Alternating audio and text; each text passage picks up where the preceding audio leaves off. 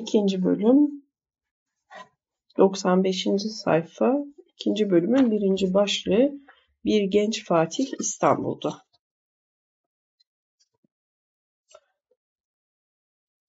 Avrupa bizim için bundan sonra yalnızca bir şey olacaktır. Şey diyorum bir e, bir hedef, daha doğrusu bir örnek. Sait Bey vagon restoranla birlikte sallanıyor, hızlı hızlı konuşuyordu. Artık gururu bir yana bırakmalıyız. Şunu hep söylerim. Kılıçlarımızın şakırtısını, tüfeklerin ve makinelerin gürültüsü bastıralı yıllar oluyor. Artık devlet eski devlet değil, ne de dünya eski dünya. 20. yüzyılın yarısına geliyoruz. 1936 Şubat'ı. 1950'ye ne kaldı? İçelim, içelim ve gururu bir yana bırakıp Cumhuriyeti ve Avrupa'yı içimize sindirelim. Ama siz hiç içmiyorsunuz. Ömer bir şeyler söylemeye çalıştı. 1936 Şubat'ı diye düşünüyordu. İstanbul'a dönüyorum. Yok, yok bir şey söylemeyin, anlıyorum dedi Sait Bey. Sizi bir bekleyen var herhalde. Dalıyorsunuz. Anlıyorum, anlıyorum. Babacan bir amca şefkati takılmış gülümsüyordu. Ömer, hayır beni kimse beklemiyor dedi. Benden bir şey bekleyen kimse yok. Şarap bardağını Sait Bey'in elindeki şişeye yaklaştırdı. Haklısınız, içmiyorum ama artık içeceğim. Hanımlar da içsin, dedi Sait Bey. Daha Türkiye'ye gelmedik. Kültüre, zamana, değişen hayata ve Türkiye'ye gece yarısı trenle yaklaşılan şu bizim sevgili hüzünlü memleketimize ilişkin bir şakaydı bu. Sofrada uzun zamandan beri böyle şeylerden söz ediliyor, şakalar yapılıyor, gülüşülüyordu. Sait Bey herkesle birlikte güldükten sonra karısına takıldı. Atiye Hanım içkiyi ancak yurt dışında gönül rahatlığıyla içebiliyordu. Bunun üzerine Sait Bey'in kız kardeşi Güler de abisine takıldı. Sait de Fransa'ya her gidişinde şarap ve rakı hakkındaki düşüncelerini değiştiriyordu. Sait Bey kız kardeşinin şakasından alınmış gibi yaptı. Rakıyı tartışmam dedi. Ömer'e bakarak ekledi. Rakı erkek içkisidir. Buna gülüşülmedi. Yalnız Sait Bey Ömer ile bir şey paylaşmaktan, erkekliğin tadını çıkarmaktan hoşnut gülümsedi. Ömer onlarla dün gene burada vagon restoran, restoranda tanışmıştı. Sait Bey özür dileyerek boş, bas, boş masa bulamadıklarını, oturmak istediklerini söylemişti. İlk nezaket sözlerinden sonra Paris'e neden geldiklerini anlatmışlardı. Sait Bey her yıl karısıyla Avrupa'ya çıkmaya alışkanlık edinmişti. Bu yıl yanına kocasından ayrılan kız kardeşini de almıştı. Ömer de onlara Paris'e Londra'dan dönerken uğradığını söylemişti. Dört yıldır Londra'da inşaat mühendisliği okuyordu. Ama biz kadın hakları konusunda birçok bir Avrupa ülkesinden ileriyiz dedi Atiye Hanım. Sait Bey doğru, bu önemli dedi. Cumhuriyet işte bu. Yüzüne yakışmayan haşarı bir çocuk bakışı takınarak ekledi. Ama eninde sonunda kadınların dünyanın her yerinde görevleri aynıdır. Bir durgunluk oldu. Sonra Atiye Hanım kocasının kaba erkekliğinden utanmış gibi yaptı. Sait Bey böyle düşünür. Ama bu çeşit öfkeler Atiye Hanım'a göre değildi. Birden gözleri parladı, çantasından bir, birkaç resim çıkarıp gülümseyerek Ömer'e uzattı. Bakın işte bu da benim tatlı görevim dedi. Ömer alıp baktı. Resimde denizci elbisesi giymiş bir çocuk vardı. Bir elini bir iskemlenin kenarına koymuş ötekiyle selam veriyordu. Laf olsun diye sordu. Kaç yaşında? Bir hafta sonra dört yaşını dolduracak dedi Atiye Hanım. 1932 Mart'ında doğdu. Ömer ben de dört yıldır dışarıdayım diye düşündü. Trenin gürültüsünü dinliyor, sallanıyordu. Dört yıldır Türkiye'ye adımımı atmadım. Avrupa'ya kaçtım. Doktora yapacaktım. Yüksek mühendis diploması ile yetindim. Gezdim, tozdum, biraz kendimi düşündüm. Annemle babamdan kalanları yedim, yaşadım. Şimdi dönüyorum. Şimdi 1936 Şubat'ında dönüyor ve teyzemin beklediği gibi hayata atılıyoruz. O baktığınız resim çocuk bir yaşındayken çekildi. Teşvikiye'deki eve fotoğrafçı çağırmıştık. Bu resimde çocuk annenin kucağındaydı. Atiye Hanım'ın omzunu tutan Sait Bey gövdesini hafifçe öne bükmüştü. Ama bir kocadan çok kız kardeşini koruyan bir abiye benziyordu. Üçüncü resim bir fotoğraf stüdyosunda çekilmiş olmalıydı. Karı kocanın yüzünde donuk bir gülümseme vardı. Mutlu muydular yoksa böyle olmaları gerektiğini mi düşünüyorlardı anlaşılmıyordu. Kucaktaki çocuksa ağlayacak gibiydi. Ömer bir şey söylemesi gerektiğini anlayarak çocuk sevimli dedi. Herkes öyle diyor dedi Atiye Hanım heyecanla. Sonra Ömer'den aldığı resimleri neşeyle gözden geçirmeye başladı. Sait Bey de başını karısına doğru yaklaştırıp baktı. Karı koca galiba Ömer'e sevimli dedirten şeyi resimlerde arıyorlardı. Ömer niçin dönüyorum İstanbul'a diye düşündü. Bir kadın, bir çocuk, mutlu bir aile, daha çok kazanılması gereken para. Bunlar için mi? Daha Türkiye'ye girmemişlerdi ama şimdiden hüznün ve küçük aile mutluluklarının kokusunu alır gibi oluyordu. Birden bardağını dikti. Ben daha içeceğim dedi. İçeceksiniz, içeceksiniz diyerek güldü Sait Bey. Gençsiniz, şimdi içmezseniz ne zaman içeceksiniz? Yıllık Avrupa gezisinden dönen bir kocaydı. Genç karısıyla gururlanıyor, çocuğunun resmine mutlulukla bakıyor, ithalatçılık yapıyor. Arada bir de bir paşa oğlu olduğunu hatırlayıp hüzünleniyordu. Ömer ben başka şeyler yapacağım diye düşündü. Bütün bunların ötesine geçeceğim, bütün bunları aşacağım. Her şeyi sarsarak, kırıp dökerek ele geçireceğim.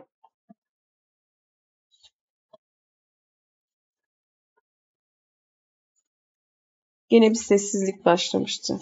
Güler Avrupa'yı anlatıyordun abi dedi. Anlatıyordum değil mi dedi Sait Bey. Avrupa'yı ve bizi. Rahmetli paşa babamı anlatmıştım size değil mi?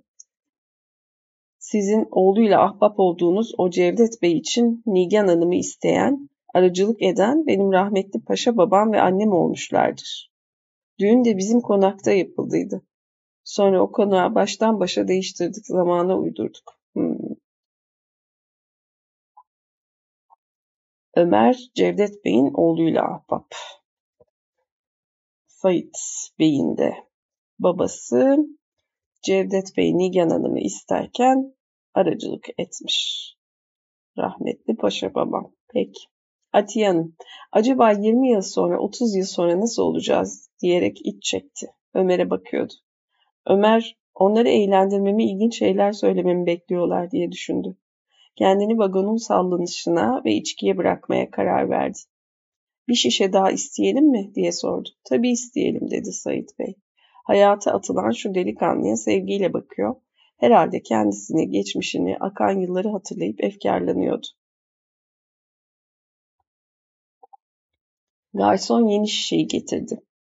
Ömer bir zamanlar çok içtiğini hatırladı. Babası öldükten sonra başlamış, annesi öldükten sonra da alışmıştı.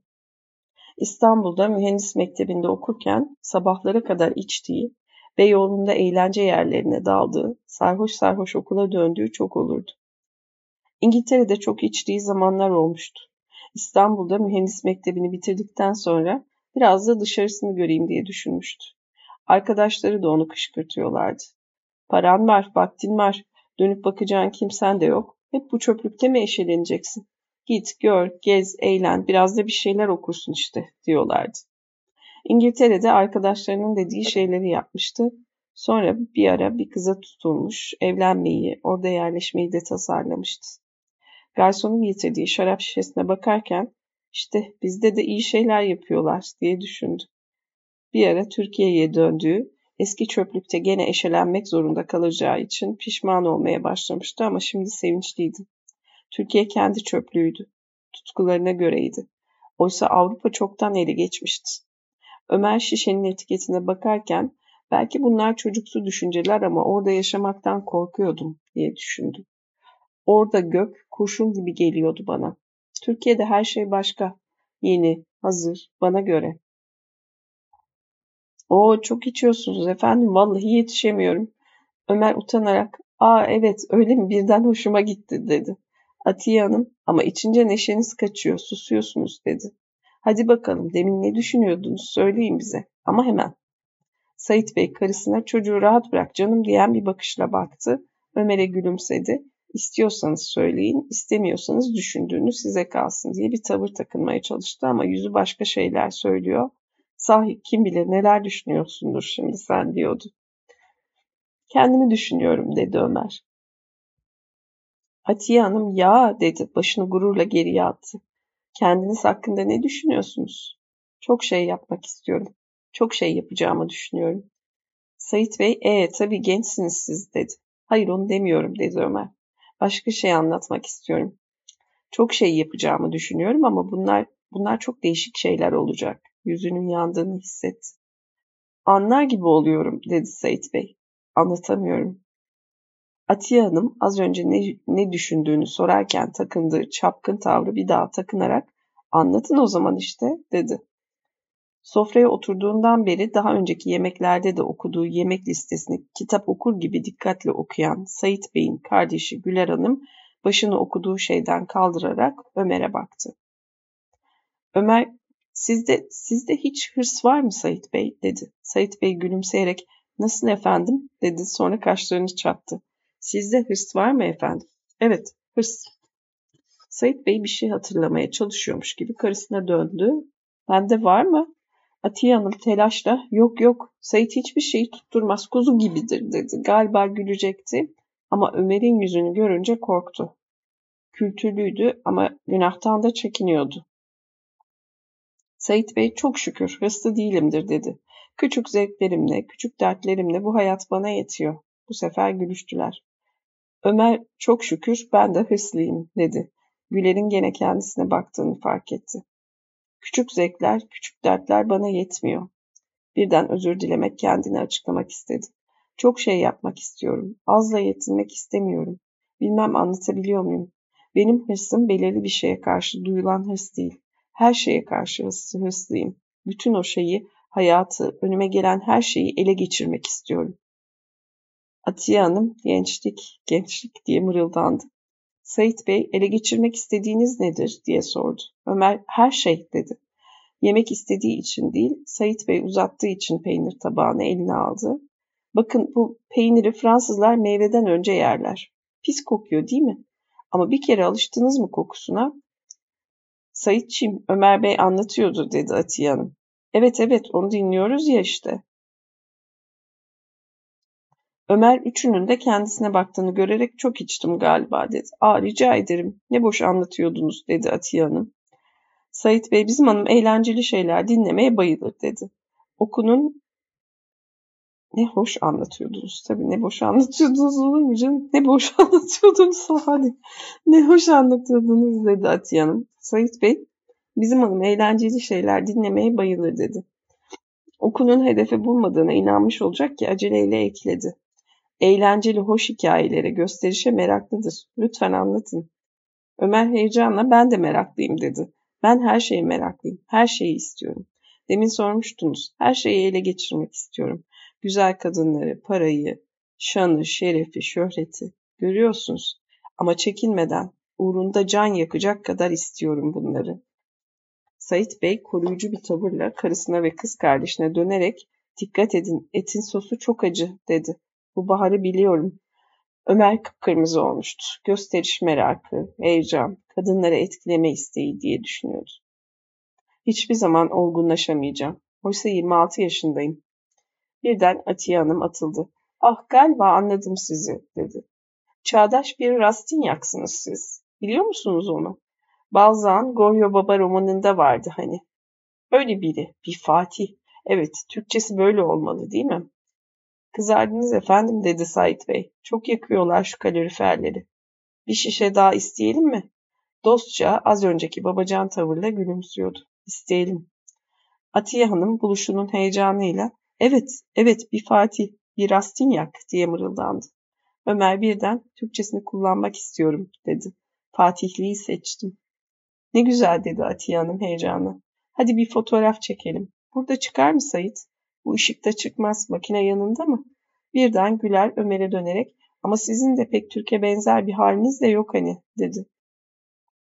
Sait Bey hadi hadi bırakın şimdi bunları dedi. Bakın asıl ben size ne anlatacağım. Bir kaplumbağa ile bir tilki bir gün ormanda karşılaşıyorlar. Tilki Sait Bey'in ince, bakımlı bir bıyığı vardı. Hikaye anlatırken üst dudağıyla birlikte bu ince koyu çizgide aşağı yukarı oynuyordu. Ömer, şimdi gülmeye hazırlanıyoruz diye düşündü. Sait Bey anlattığı hikayeyi bitirdikten sonra hep birlikte gülüşüldü. Atiye Hanım, o bardakları karıştıran şaşkın hizmetçiyi de anlatsana, dedi. Sait Bey anlatmadan önce bir kere güldükten sonra hikayeye başladı. Karısı da onun gibi hikaye anlatırken kıpırdanıyordu. Vagon restoran hala ağzına kadar doluydu. İleride bir masada İleride bir masada dört ihtiyar erkek kahkahalarla gülüyor, kadeh kaldırıyorlardı. İçlerinden birinin uzun beyaz sakalı güldükçe kravatına sürünüyor, yeleğinden çıkan kösteği parlıyordu. Bir başka masada şapkalı bir kadın kucağında uyuyan bir çocuğu öpüp gülüyordu. Ömer, benim de çok güldüğüm zamanlar oldu diye düşündü. Mühendis mektebindeyken bütün gününü alay etmekle geçirirdi. Muhittin ve Refik'le poker oynar, her şeyle alay ederlerdi. Geçmişi hatırlayınca sıkıldı. Üstelik içki de etkisini kaybediyor, keyfi kaçıyordu. Anlatılan hikayeleri dinlemeye karar verdi. Saat 1'e doğru vagon restoran boşaldı. Sallanarak yürüyen garsonlardan biri onlara yaklaştı ve tatlı bir sesle ''Efendim birazdan kapatıyoruz'' dedi. ''Edirne'ye geliyoruz. Pasaport kontrolü için kompartımanlara.'' Sait Bey tabii tabii kalkıyoruz şimdi dedi. Sonra uzun bir sessizlik oldu. Kadınlar çantalarını ellerine aldılar. Sait Bey hesabı ödedi. Atiye Hanım pencereden dışarı baktı. Ömer, hüzün işte bu diye düşündü. Türkiye'ye geldik diye neşemiz kaçıyor. Masadan kalktıktan sonra yalnız hissetti kendini. Belki kompartımanlarına çağırırlar diye düşündü. Sohbeti orada devam ederiz. Arkalarından yürürken de ne var bunda yani diye söylendi. Bir Fatih'im ben, biraz sinyak.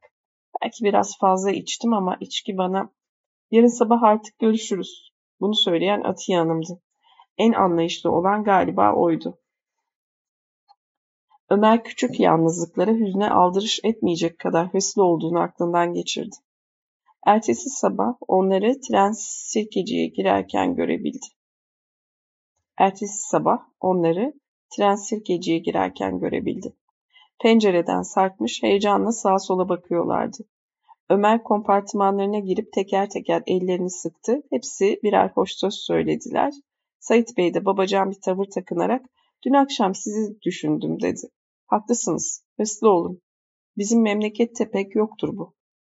Ömer eliyle adam sen de benim gevezeliklerim için bu sözler değer mi anlamına gelen bir işaret yaptı. Bu el hareketine göz ucuyla perondaki karşılayıcılara bakan kadınlar da gülümsediler. İkisi de şapkalıydı. Geniş kenarlı şapkaları göz alıyordu.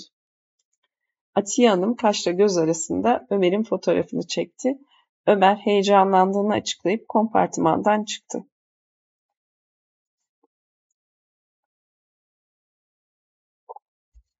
Bavullarını aldıktan sonra gümrüğe doğru yürürken onları bir daha gördü.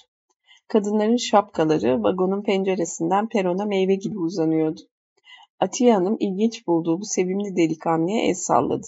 Sait Bey de İstanbul'da görüşmek isteklerini bir daha hatırlattı. Sesi peronun uğultusunda dağılınca Ömer duygulandığını düşündü. Gümrüğe girerken de karşılayıcıların arasında dün akşam denizci kıyafetiyle resmini gördüğü çocuğu fark etti. Şikayetçi gözüken ihtiyar bir dadının kucağındaydı. Trene doğru boş boş elini sallıyordu. Ömer, her şeyi aşacağım diye düşündü. Gümrük binasına girince ilk defa Türkiye'de olduğunu fark etti. İçinde kaç zamandır duymadığı, anısını bile güçlükle hatırladığı tuhaf bir sevgi uyandı. Bir süre elindeki bavulları gösterebileceği bir memur aradı. Sonra ihtiyar bir memurun önündeki sıraya girip beklemeye başladı. Burada beklerken uzun pardüsülü şık bir adam bir omuz vurup önüne geçti. İhtiyar memur onlara boş yere beklediklerini, denetimi şuradaki öteki arkadaşın yaptığını söyledi. O memurun önünde kuyruğa girerlerken bir itiş kakış oldu. Birisi içerideki odadan avazı çıktığı kadar bağırmaya başladı. Sıra bekleyen şapkalı bir adam da vatandaşa boş yere eziyet edildiğini söyledi. Sıra Ömer'e gelince gümrük memurunun yanına bir ihtiyar memur yaklaştı. Bırak da delikanlı geçsin canım, bir şey yoktur. Memur azarlayıcı bir sesle pek tamam tamam diyerek bavulları açmadan işaretledi. Sonra bir yerden koşarak çıkıveren bir hamal Ömer'in elindeki bavulları yapışıp kaptı. Birkaç saniye sonra sirkecideydi. Köşede bir tramvay durmuş, yolcularını boşaltıyordu. Arkasında bir at arabası bekliyor, sürücüsü sigara yakıyordu. Dört sırık hamalı Baba Ali tarafına doğru kocaman bir fıçı götürüyordu. Bir çöpçü parke kaldırımın kenarına oturan bir dilenciyle gevezelik ediyordu. Eli şemsiyeli şık bir, bey, şık bir bey Karaköy tarafına doğru yürüyordu. Bir at arabasından bir lokantaya büyük tenekeler taşınıyordu. Bir taksi şoförü arabasında gazete okuyordu. Bir kadın elinden tuttuğu çocuğuyla kunduracı dükkanının vitrinine bakıyordu. Yukarıda sarı, tüy gibi hafif bir gök vardı. Hava nemliydi. Hamal dalgın bakan Ömer'e döndü. Ne yana? Karaköy'e. Yürüyerek köprüyü geçmeye karar vermişti. Eli şemsiyeli Şık Bey'in arkasından yürümeye başladılar. Ömer, bir Fatih'im ben diye düşündü. Kendini hafif hissediyordu. Gök yıllardır ilk defa üzerine abanmıyordu.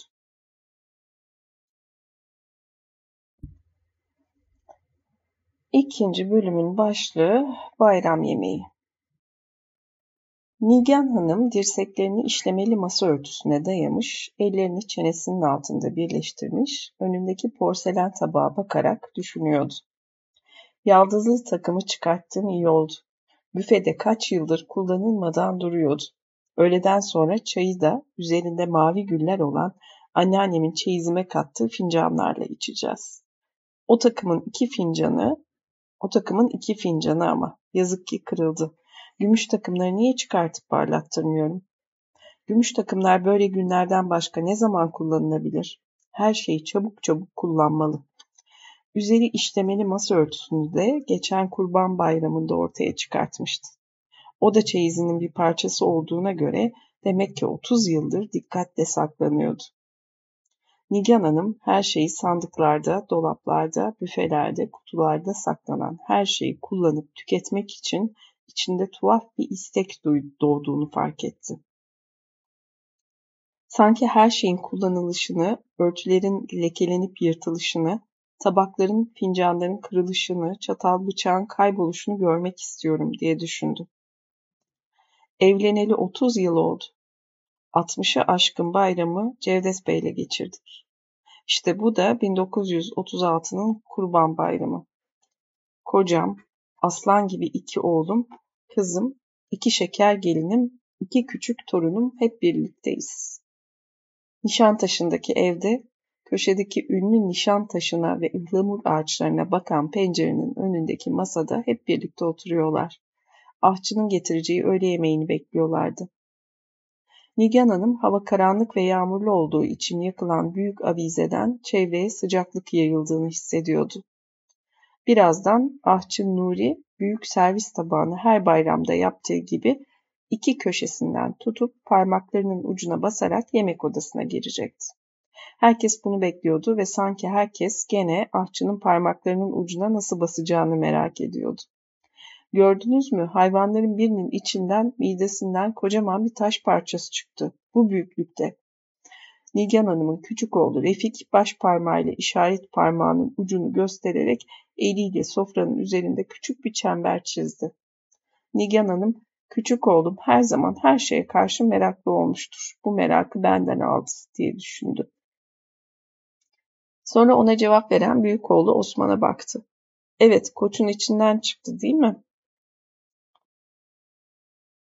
Üf, bir, bir koptum azıcık. Şeyden koptum. İnandırıcı gelmedi bu Nigan Hanım'ın şu andaki konuşmaları. Şimdiye kadar hep böyle iç sesleri canlandırıyordu böyle yazıyordu. Hani böyle düşündü şöyle geçti içinden falan diye de bu biraz hani kitabın karakteri olmaktan çok e, kitabın içinden çıktı da bir tiyatro sahnesinden seyircilere sesleniyormuş hissi yarattı. Yani okuru görüyorum diyor burada çok. E, o his beni rahatsız etti işte kocam bu çocuğum bu bize tanıtıyor mesela ya şeyleri. Halbuki hikayenin içinde gelişirken bunları yerine oturtsak daha iyi olurdu. Daha ince ve zarif olurdu. Şu haliyle biraz kaba geldi bana. İşte bu da 1936'nın Kurban Bayramı demez insan içinden ya yani. Evet devam.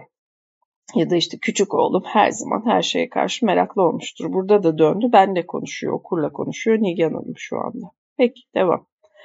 Bu sabah arka bahçede kesilen hayvanlardan söz ediliyordu. Nigan Hanım her kurban bayramında iki kuzu ve bir koç kestirmenin kendisine bir güçlülük duygusu verdiğini düşünerek hızlı hızlı gözlerini kapıştırmaya başladı. E nerede kaldı bu yemek? Cevdet Bey her zamanki gibi sabırsızdı.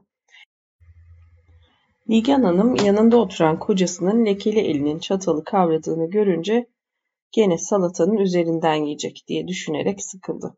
Sonra ablasıyla konuşan küçük torunu Cemil'e baktı. 6 yaşındaki küçük Cemil 8 yaşındaki Lale'ye koçun kesildikten sonra nasıl titrediğini anlatıyor. Ablası da korkudan bakamadığını söylüyordu. Nigan Hanım iki torununun sağlıklı ve sevimli olduğunu düşündü. Kızı Ayşe ise her zamanki gibi sessiz ve hüzünlüydü. Ahçı Nuri elindeki büyük tabakla mutfaktan çıktı. Nigan Hanım onun mutfaktan çıktığını herkesten önce gördüğünü anlayarak masal anlatan mutlu bir kadın sesiyle her şeyin tamam olduğunu söyledi. Sonra ayaklarına bakmamasına rağmen Ahçı Nuri'nin parmaklarının ucuna bas bakar, basarak yürüdüğünü gövdesinin hareketlerinden anladı. Tabağın sofraya konuşunu gözlerini kırpıştırarak seyretti. Kısa bir sessizlik oldu, arkasından da neşe başladı. Herkes ortadaki tabağa bakıyordu. Yaldızlı tabakta üzeri bezelyelerle süslü pilavdan yapılmış küçük kulelerle kuşbaşı et vardı. Et kurban eti değildi. 9-10 yıl önce gene böyle bir kurban yemeği, kurban bayramı yemeğinden sonra Cevdet Bey biraz da o sabah çok içtiği likörün etkisiyle alt kattaki Alaturka helaya kusunca taze kurban etinin hemen sofraya getirilmesinden vazgeçilmişti. Cevdet Bey suçun likörde değil taze ette olduğunu söylemiş, sonra başka tatsız şeyler de söylemiş. Sonra Nigan Hanım ertesi günü tek başına gittiği paşa babasının evinde Türkan'la Şükran'a kız kardeşlerine sarılarak ağlamıştı. Taze etin Cevdet Bey'in dediği gibi iç bulandırıcı bir kokusu ve ağırlığı vardı. Nigan Hanım bu kararı almış oldukları için sevindi. Sonra kaşıkları eline alıp gelinlerine baktı. İki gelini tam karşısında yan yana oturuyordu. Nigan Hanım keyifle birkaç saniye düşündükten sonra elindeki kaşıkları küçük gelini Perihan'a uzatıverdi. Bu sefer de sen dağıt bakalım. Olağanüstü bir andı bu. Perihan kızararak elindeki kaşıklara bakıyor. Cevdet Bey her zamanki gibi tabağını herkesten önce ileri sürüyor Herkes yemek başlayacağı için mutluluk içinde gülüyordu. Nigan Hanım heyecanlandı. Küçük gelinine bakarken ne kadar güzel diye düşündü. Saçını öyle topuz yapması zevkli olduğunu gösteriyor. Sesi fare gibi ince ama olsun. Refik de hayatından hoşnut. Ben de Cevdet'le bu eve ilk geldiğimde öyleydim. Hamdolsun şimdi de öyleyim. O günlerde eve eşya aramıştık. Yeni evin içinde yeni eşyalar arasında yaşamak hoştu. Cevdet Bey homurdandı. Salata tabağı yok mu? Nigan Hanım, aa salata tabağı koymamışlar diye düşündüm. Üstelik ben de fark etmedim. Hemen hizmetçiye seslendi. Sonra gözünün ucuyla kocasının tabağına baktı ve tepeleme dolu olduğunu öfkelenerek gördü. Sonra uyku bastıracak, rahatsız olacak diye düşündü. Cevdet Bey'in her lokmada önündeki tabağa yaklaşan beyaz saçlı başına, ince uzun burnuna bakıyordu. Bir süre sonra içinin sevgiyle dolduğunu fark ederek kendi yemeğine döndü. Birkaç lokma aldıktan sonra da büyük oğlu Osman'ın bir şeyler anlattığını fark etti.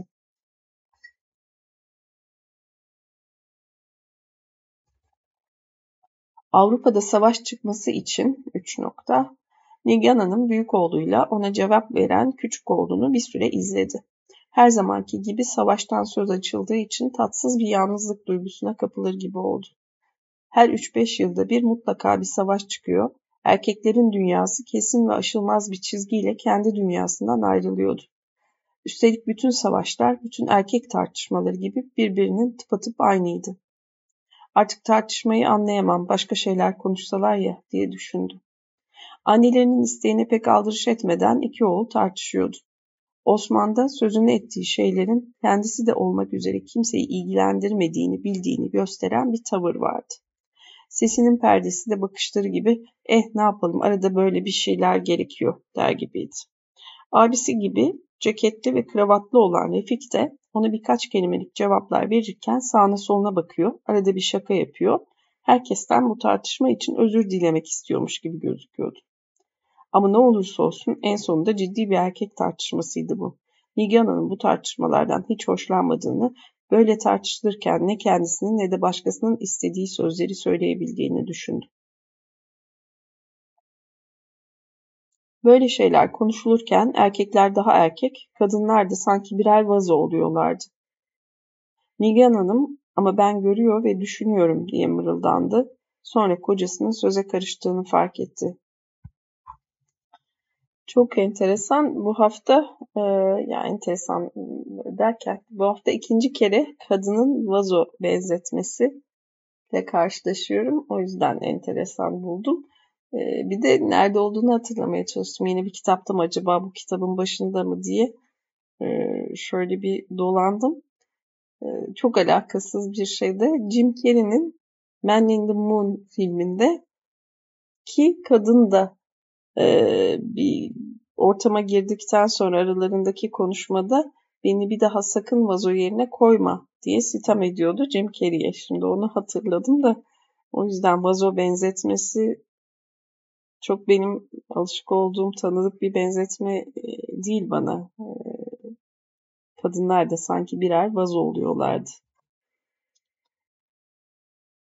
Devam. Nigan Hanım ama ben görüyor ve düşünüyorum diye mırıldandı. Sonra kocasının söze karıştığını fark etti. Peki Nermin sen ne diyorsun bu konuda? Cevdet Bey yemeğin ilk heyecanından sıyrılmış olmalıydı. Gelinlerini iğnelemekten, onlara takılmaktan hoşlanırdı. Büyük gelin Nermin şaşırıp kızararak kocasına baktı. Sonra bir şeyler söylemeye başladı ama Cevdet Bey onu dinlemeden aferin et iyi olmuş dedi. Nermin sustu. Bir durgunluk oldu. Nigan Hanım da evet iyi olmuş dedi. Bir durgunluk daha oldu. Sonra çatal bıçak sesleri, küçük gülüşler, cümleler, şangırtı gene başladı. Herkes böyle önemli günlerde hep olduğu gibi şundan bundan konuşmaya koyulunca Nigan Hanım gözlerini kırpıştırarak bayram havasını keyifle içine çekti. Gene gözlerimi kırpıştırmaya başladım diye düşündü.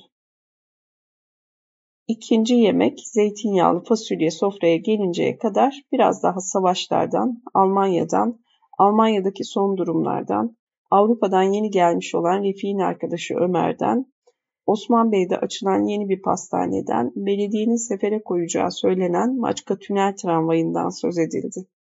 Emine Hanım zeytinyağlı fasulyeyi ortaya koyarken Nilgen Hanım kızı Ayşe'nin tabağına bakıp sinirlendi. Gene hiçbir şey yememişti bu kız. Acele acele o tabaktaki her şey bitecek dedi. Ama anne dedi Ayşe. Bunlar buradakiler yağlı. Hayır hiçbir şeyi yok bu etin. Herkes nasıl yiyor? Nilgen Hanım yanında oturan kızının tabağını önüne çekti ve et parçalarının üzerindeki yağları kesip ayırmaya, tabağın orasına burasına dağıtılmış pirinç tanelerini bir köşede toplamaya başladı. Her zaman bu böyle diye düşünüyordu. Her zaman bu kız bana günümü zehir edecek. Tabağını kızının önüne iterken içinden bıkkınlık geçti. Doğur, 16 sene üzerine titre, her şeyi yap, sonra sağlıksız, neşesiz, asık suratlı biri olsun, söylendi. Böyle bir eti herkes bulabiliyor mu sanıyorsun? Canım bırak karışma nasıl isterse öyle yapsın. Bayram değil mi bugün? Cevdet Bey'di bu.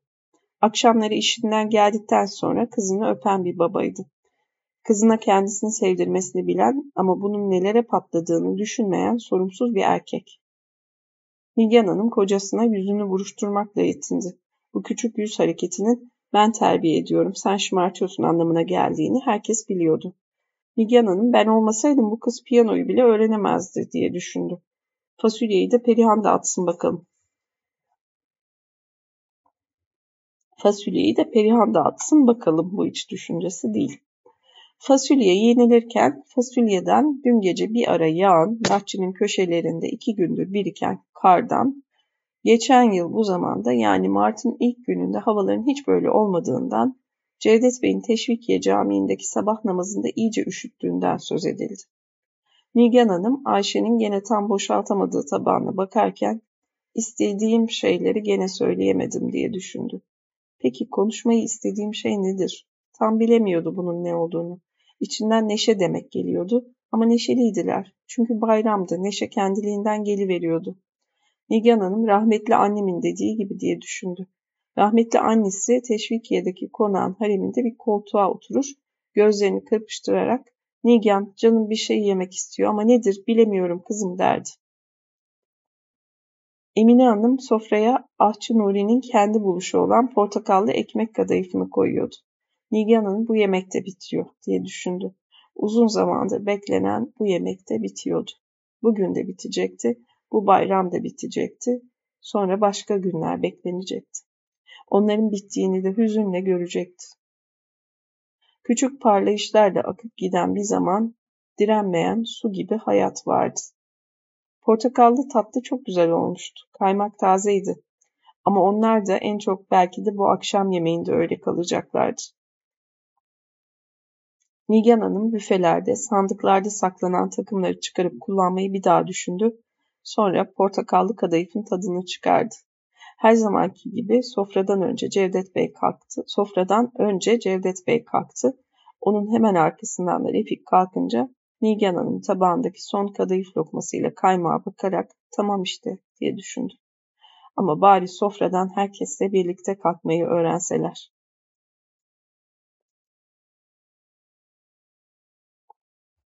Artık Cevdet Bey'e bir şey öğretemeyeceğini biliyordu. Ama Refik belki öğrenebilirdi. Daha 26 yaşındaydı.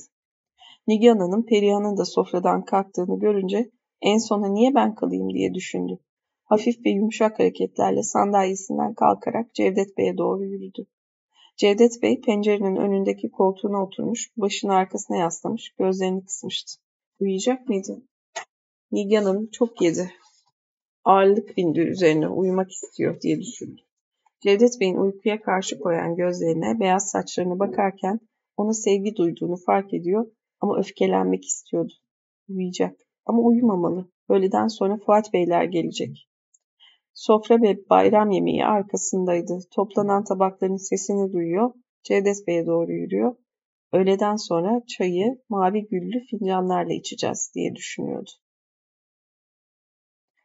Bu cümleyle ikinci bölüm bitti. Üçüncü bölümün başlığı öğleden sonra. Cevdet Bey istediği, tasarladığı hayat içinde şu anda bakalım.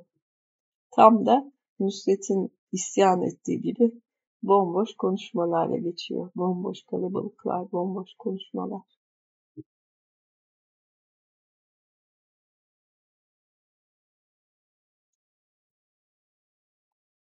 Devam. Cevdet Bey kendisine yaklaşan Nigan Hanım'ın şikayetçi yüzünü gördü. Onunla konuşuyormuş gibi canım şuracıkta biraz kestireceğim diye düşündü. Uyumayacağım ki kestireceğim. Biraz gözlerimi kıparım, kıpırdanmadan otururum, belki de bir parça dalarım. Her zaman oturduğu koltukta oturuyor, bayram yemeğinden sonra günün en keyifli zamanını yaşıyordu. Ama tam ve kesin bir öğle uykusuna yatamayacağı için bir eksiklik duyuyordu. Avunmak için birazdan sigara içeceğim diye düşündü. Sigarayı da bir avuntu gibi kullanıyor oluşu. Benim en iyi dostum içkim sigara. Günde üç defa içebildiği sigaranın kokusunu, yakacağı kibritin sesini düşündü. Günde üç defa içiyormuş. Wow, demek ki bir sağlık sorunu mu var acaba? Sonra gözlerinin kapandığını fark etti. Çünkü yalnızca sesler, kokular ve sıcaklık vardı.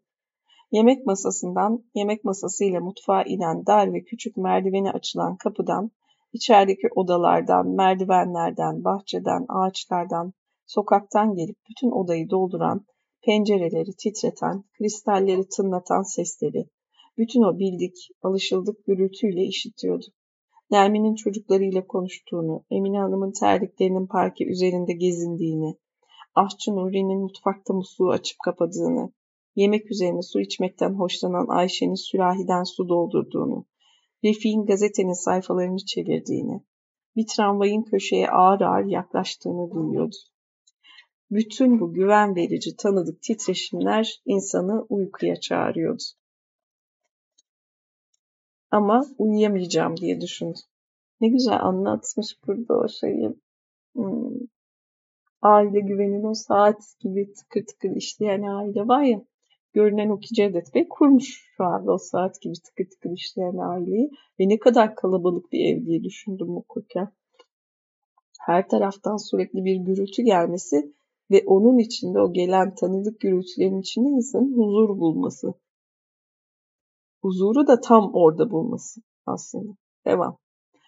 Cevdet Bey Fuat gelecek. Fuat ile oturacağız, konuşacağız, geçmişi anacağız. Geçmişi, bu evi, buraya doldurduğum bütün bu aile cıvıltısının tarihini. Her şeyin tarihini biliyorum. Evi 1905'te aldım, evlendim. Abdülhamit'e bomba atmışlardı. Sonra meşrutiyet iyi oldu. Yan bahçeyi de satın aldım. Harpte şeker ticaretinden kazandığım parayla bütün her şeye çeki düzen verdim. Şirket büyüdü. Osman evlenmek isteyince üst kata çıktık. Cumhuriyetten dört yıl sonra. Sonra torunlar geldi. Şimdi içine kömür atılan sobayı altı yıl önce aldık. Her şeyin tarihini biliyorum çünkü ben yaptım. Maçka'ya işleyen şu tramvay kaç yılında sefere girdi. Kapağı açılan şu kristal şekerliği Nigyan çeyiziyle getirdiydi. Ne konuşuyorlar? Nermin hadi bakalım yukarı çıkın yatın diyordu. Torunlardan biri şeker yiyecektik dedi. Beyefendinin kahvesi şimdi. Küçük bey siz, bu hizmetçi Emine Hanım'dı. Şşt gürültü etmeyin diye Nilgen Hanım fısıldıyordu. Birisi ayaklarının ucuna basarak yürüyordu. Hemen odana mı çıkıyorsun? Bu Perihan'dı. Osman yukarıda oynamayın dedi. Hemen uyuyun. Bekçiler geldi bekliyorlar diyordu ahçı Nuri. Fuat amcalar gelince aşağı inersin. Şimdi güzel güzel uyu bakalım. Mebrure teyzelere öbür gün gideceğiz. Yarın Şükran teyzelere gidilecek. Bu, işte bu diye düşündü Cevdet Bey. Her şey bunun içindi. Bu güven verici sıcaklık, homurdanan soba, kulağa okşayan sesler, saat gibi işleyen bir ev. Hep uyku gibi geniş ve çekiciydi. Hep uyku gibi geniş ve çekici. Cevdet Bey kısa süren bir sessizliği dinleyerek Şimdi beni daha çok fark ettiler diye düşündü.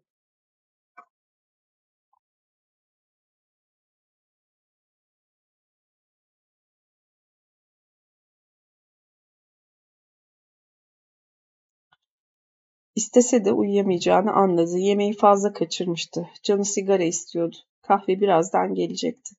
Seyretmeleri, saygı duymaları, çevresinde dönüp yaşamaları için gözlerini kapamış, gövdesini de onlara bırakmış gibiydi. Geziniyorlar, esniyorlar, konuşuyorlar, şeker yiyorlar. Gözlerinin ucuyla koltukta oturan bana bakıyorlar. Sonra uyuyacaklar, bayram ziyaretlerine gidecekler. Aa, yarın ben Nigan'la o eski paşa konağına gitmek istemiyorum. O paşa oğullarını da görmek istemiyorum ama şimdi bunu düşünmek istemiyorum. Şimdi şu hareketi, kokuyu, sesleri dinleyeyim. Kahve? Cevdet Bey kahve? İşte bunu fark edememişti. Gözlerini açıverdi. Işık gözlerine dokundu ama hemen alıştı. Karşısında Emine Hanım vardı. Kahve fincanını yanı başındaki sehpanın üzerine bırakıyordu. Cevdet Bey sigara içeceğim diye düşündü. Sehpanın üzerinden sabah koyduğu yerden yaka paketini kibriti aldı. Bu sigara günün en büyük keyfiydi. Günde üç sigaradan fazla içmesini aile doktoru İzak yasaklamıştı. Altı ay önce doktora göre çok ciddi ama kendisine göre o kadar fazla kulak asılmaması gereken küçük bir kalp krizi geçirmişti. Sigara büsbütün yasaklanacaktı ama Doktor Cevdet Bey'in ısrarlarına dayanamamış sonunda günde 3 sigaraya izin vermişti. Cevdet Bey sabah kahvaltısından ve öğle ve akşam yemeklerinden sonra birer sigara içiyordu. Nilgen Hanım paketteki sigaraları sayıyordu. Cevdet Bey ilk zamanlar birkaç hile yapmaya kalkmış, yakalanmış, Nilgen Hanım kıyametleri koparmış, ağlamıştı. Şimdi günün ikinci sigarasını içiyordu. Sigarayı azalttım hiçbir şey değişmedi diye düşündü. Gene merdivenleri çıktıktan sonra fena oluyor. Gene bazen tıkanır gibi oluyor. Gene korku içinde yaşıyorum. Uyuyamayacağı için canı bir kere daha sıkıldı. Sigarasını bitirirken orta kattaki sarkaçlı büyük saatin ikiyi vurduğunu duydu. Nigan Hanım Fuat Beylerin geciktiğini söyledi. Cevdet Bey şimdi gelirler, şimdi gelirler dedi. Uzun bir sessizlik oldu. Köşeden bir tramvay geçti. Refik gazetesini katlayıp karısıyla yukarı çıktı. Emine Hanım gelip boş kahve fincanlarını aldı. Nigan Hanım pencereden dışarı baktı.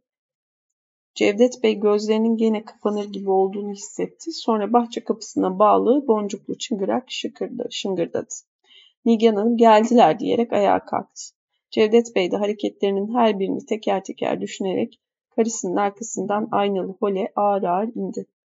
Nigan Hanım evin kapısını açarken Cevdet Bey kalın çerçeveli boy aynasında kendini seyretti. Gövdesi tatlı, eski bir şarkı gibi yakındı. Kravatı çarpılmış, pantolonu sarkmış, saçları dağılmış, yüzü ve ceketi de buruşmuştu. Büyük ellerini okşuyormuş gibi saçlarının içinden geçirdi. 68 yaşındaydı ama hala gözleri parlıyordu. Biraz kamburum çıktı, boyum kısalır gibi oldu ama hepsi bu diye düşündü. Herkes ona sokakta gülerek ve sevgiyle bakıyordu. En önemlisi buydu. Çirkin ve sevimsiz bir ihtiyar değildi. Keyiflendiğini hissederek kapıya doğru yürüdü. Fuat Bey'in karısı ve oğluyla hızlı adımlarla basamaklara yaklaştığını görünce coştu. Maşallah efendim, maşallah, maşallah diyerek onlara doğru iki adım attı. Fuat Bey ile kucaklaştı. Leyla Hanım'ın elini sıktı. Elini öpen Remzi'nin de başını okşadı.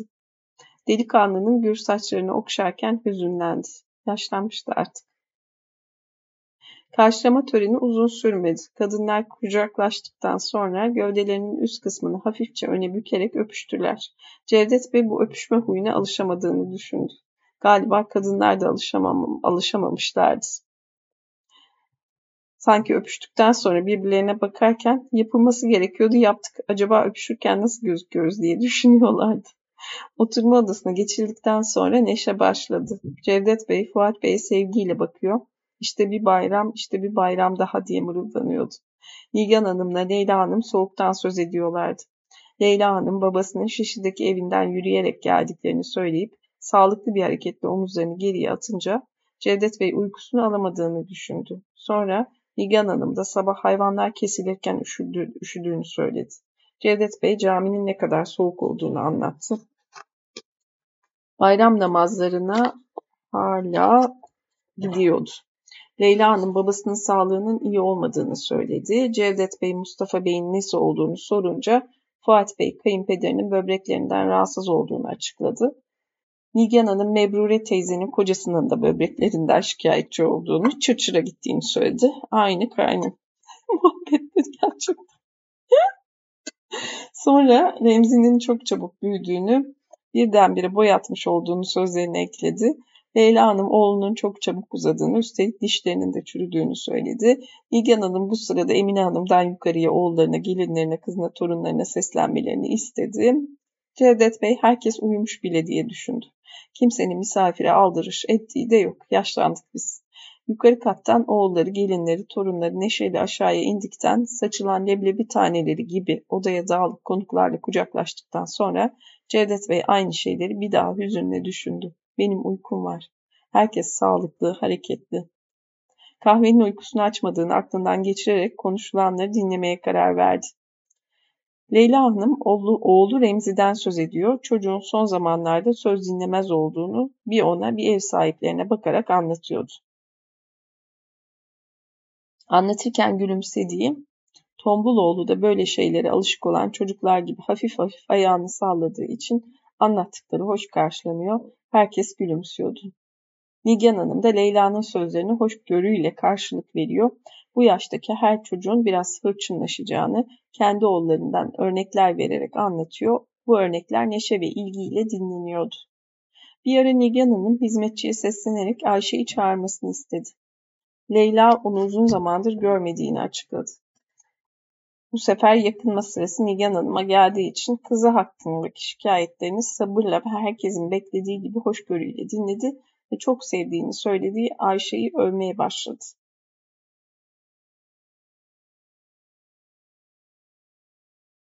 Sonra bir süre geçen gün Şişhane yokuşunda dört kişinin ölümüyle sonuçlanan ve bütün gazetelerde bol bol söz edilen tramvay kazasından konuştular.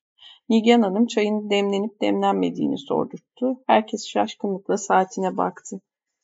Zamanın çok çabuk geçtiğinden söz edilmeye başlandı. Bu sırada Cevdet Bey, Fuat Bey'in ortak anıları tazelemek için yeni bir fırsat ele geçirdiğini düşünerek eski dostuna baktı. Ama onun başka şeyle meşgul olduğunu gördü. Osman'la Fuat Bey bir bayram ziyaretinde konuşulmayacak kadar ciddi şeylerden söz ediyorlardı. Cevdet Bey beni aradan çıkarmak istiyorlar diye düşündü. Konuştukları şeyin Fuat Bey ile bir zamanlar ortaklaşa kurdukları bir ithalat ihracat şirketinin geleceğiyle ilgili olduğunu biliyordu. Meşrutiyetten Fuat Bey Selanik'ten İstanbul'a taşındıktan sonra kurulan şirket, Cumhuriyet'ten sonra zayıflamış, son yıllarda gene kendini toparlar gibi olmuştu. Başında Avrupa'da iktisat okumuş bir züppe vardı. Osman onu oradan almak, şirketi de doğrudan kendi şirketine bağlamak gerektiğini savunuyordu. Cevdet Bey ise Osman'ın düşüncelerini doğru bulmuyor, bu şirketin önemli olmadığını söylüyordu. Fuat Bey ise her zamanki gibi kendi yararına olan yenilikleri hoş karşılayan bir tavır takılmıştı. Beni oradan çıkar, aradan çıkarıyorlar, ben yaşlandım diye düşündü Cevdet Bey. Fuat de benim kadardır ama o geç evlendi. Meşrutiyetten sonra evlendi ve iyi de iş yaptı. Cevdet Bey gözünün ucuyla Leyla Hanım'a baktı. Üstelik kendini benim kadar da yormadı. Öküz gibi sağlıklı. Başka şeylerle oyalanmaya karar verdi. Sanki bir yudum acı ilaç içmiş ağzındaki tadı unutmak için başka şeyler düşünmesi gerekiyormuş gibi kendini zorladı. Sonra başını yukarı kaldırdı. Bu evi satın almadan önce gezerken dikkatini çeken köşelerdeki alçı kabartmalara gözlerini dikti. Defne dalları, irili ufaklı güller arasında şişman melekler uçuşuyorlardı. Alafranga bir aile kurayım dedim ama sonunda hepsi Alaturka oldu diye düşündü. Bir zamanlar rahmetli abisinin yaptığı bir şakayı hatırlayarak güldü. Sonunda hepsi Alafranga olmak isteyen Alaturka oldular ki bu da Alaturka'nın kendine özgü bir türüdür. Gözlerini meleklerden insanlara indirdi. Konuşuyorlardı. Fuat Bey anlatıyor, Osman başını sallıyordu. Onlara sert sert bakarak bu yakınlıktan hoşlanmadığını göstermek istedi. Aile ile ticareti birbirinden ayırmayı öğrenseler. Başını gene yukarı kaldırdı. Meleklerden biri kendisine gülümsüyormuş gibiydi. Gözlerini gerçek dünyaya çevirdi. Hala konuşuyorlar diye mırıldandı. Bütün sabah elimi öptüler ama kimse aldırış etmiyor bana. Sedef takımın ve piyanonun yerleştirildiği odadan bir müzik geldi. Ayşe'nin az önce içeri gittiğini fark etti. Müzik ince, dengesiz ve soğuktu. Hiçbir şeyi ör örtemiyordu. Şunu düşündüm iç konuşmalarından. Aklım oraya gitti, zihnim gitti geldi yine. Beyin her 5 saniyede bir yanılmıyorsam güvende miyim, önemli miyim diye sorarmış. Güvende miyim, önemli miyim? Şimdi tam da bunun görüntüsü aslında Cevdet Bey. Sesleri dinledi, güvendeyim, evimdeyim. Şimdi önemli miyim? Değilim tarafında. Bütün sabah elimi öptüler ama kimse aldırış etmiyor bana. Beni aradan çıkarıyorlar. Ben yaşlandım. Önemsiz olduğu hissiyle şu anda döneniyor. Öyle, onu düşünüyordum. Devam. Müzik ince, dengesiz ve soğuktu. Hiçbir şeyi örtemiyordu. Nigan da çalardı bir zamanlar. İlk duyduğumda heyecanlanmıştım. Başkalarına gururla anlatmıştım. Ama hiçbir zaman şu piyano tıngırdısına, tıngırdısına ızınlamadım. Emine Hanım çayları getiriyordu. Piyano tıngırtısı. Alaturka, alafranga. Devam. Çay içilirken Nigan Hanım üzerinde mavi güller olan porselen fincanları, fincanların rahmetli anneannesinin hediyesi olduğunu söyledi. Bunu daha önceki bayramlarda da bu konudaki hatıraları başka fırsatlarda da anlatmıştı. Ama hikayesi gene de alıcı buluyor. Herkes dikkatle dinliyordu. Sonra Leyla Hanım annesinden kalan bir şekerlikle ilgili anısını anlattı. Perihan da söze karışıp tarif edilen gümüş şekerlikten annesinde de olduğunu söyledi. Nigan Hanım kızına dönerek küçük böreklerden daha da yemesini söyledi. Ahçı Nuri'nin bu börekleri nasıl yaptığından konuşulurken ahçının kendisi geldi ve postacıya bahşiş verdiğini söyleyerek Cevdet Bey'e iki zarf uzattı. Cevdet Bey birinci zarfın üzerindeki el yazısını hemen tanıdı. Şirketin muhasebecisi Sadık, Türk Hava Kurumu'nun tebrik kartlarından her bayramda bir tane yollamayı alışkanlık edinmişti. Cevdet Bey zarfı açtı, bulutlar arasında yol, yol açan bir uçağın resmine baktı. Hep aynı şeyler diyerek iç çekti ama hüzünlenmedi. pişman değilim diye mırıldandı. Yalnız yaşlandım artık. Öteki zarfı ağır ağır endişelenmeden açtı. Bütün aileye ve kendisine saygılar sunan bu imzayı hatırlamaktan korktu. Neydi o, kimdi o diye söylendi. Ziya Işıkçı, Işıkçı tabii. Ziya Işıkçı. İki yıl önce soyadı kanunu çıktığında o da aynı soyadını almıştı. Ziya bu Nusret'in oğlu mu? Hop. İki yıl önce soyadı kanunu çıktığında peki elindeki kağıdı göremiyormuş gibi başını ileri geri oynatıyor. Sanki harfleri seçmeye çalışıyordu. Yolladım gitti. Asker oldu. Evet asker. Ziya Işıkçı askerdi ama hoş bir hatıra da değildi. Cevdet Bey kağıdı zarfına koydu. Onca yıldan sonra neden birdenbire bizi hatırlasın diye düşündü. Başı bu sefer ileri geri değil, bir şeyi üst üste defalarca düşündüğünde olduğu gibi sağa sola sallanıyordu. Başka şeyler düşünmeye, bu saçma şeyleri de gözünden uzaklaştırmaya karar verdi. Bütün bu his evdeki Nişantaşı, evindeki his, bu bayram iç düşünceleri içimi sıktı.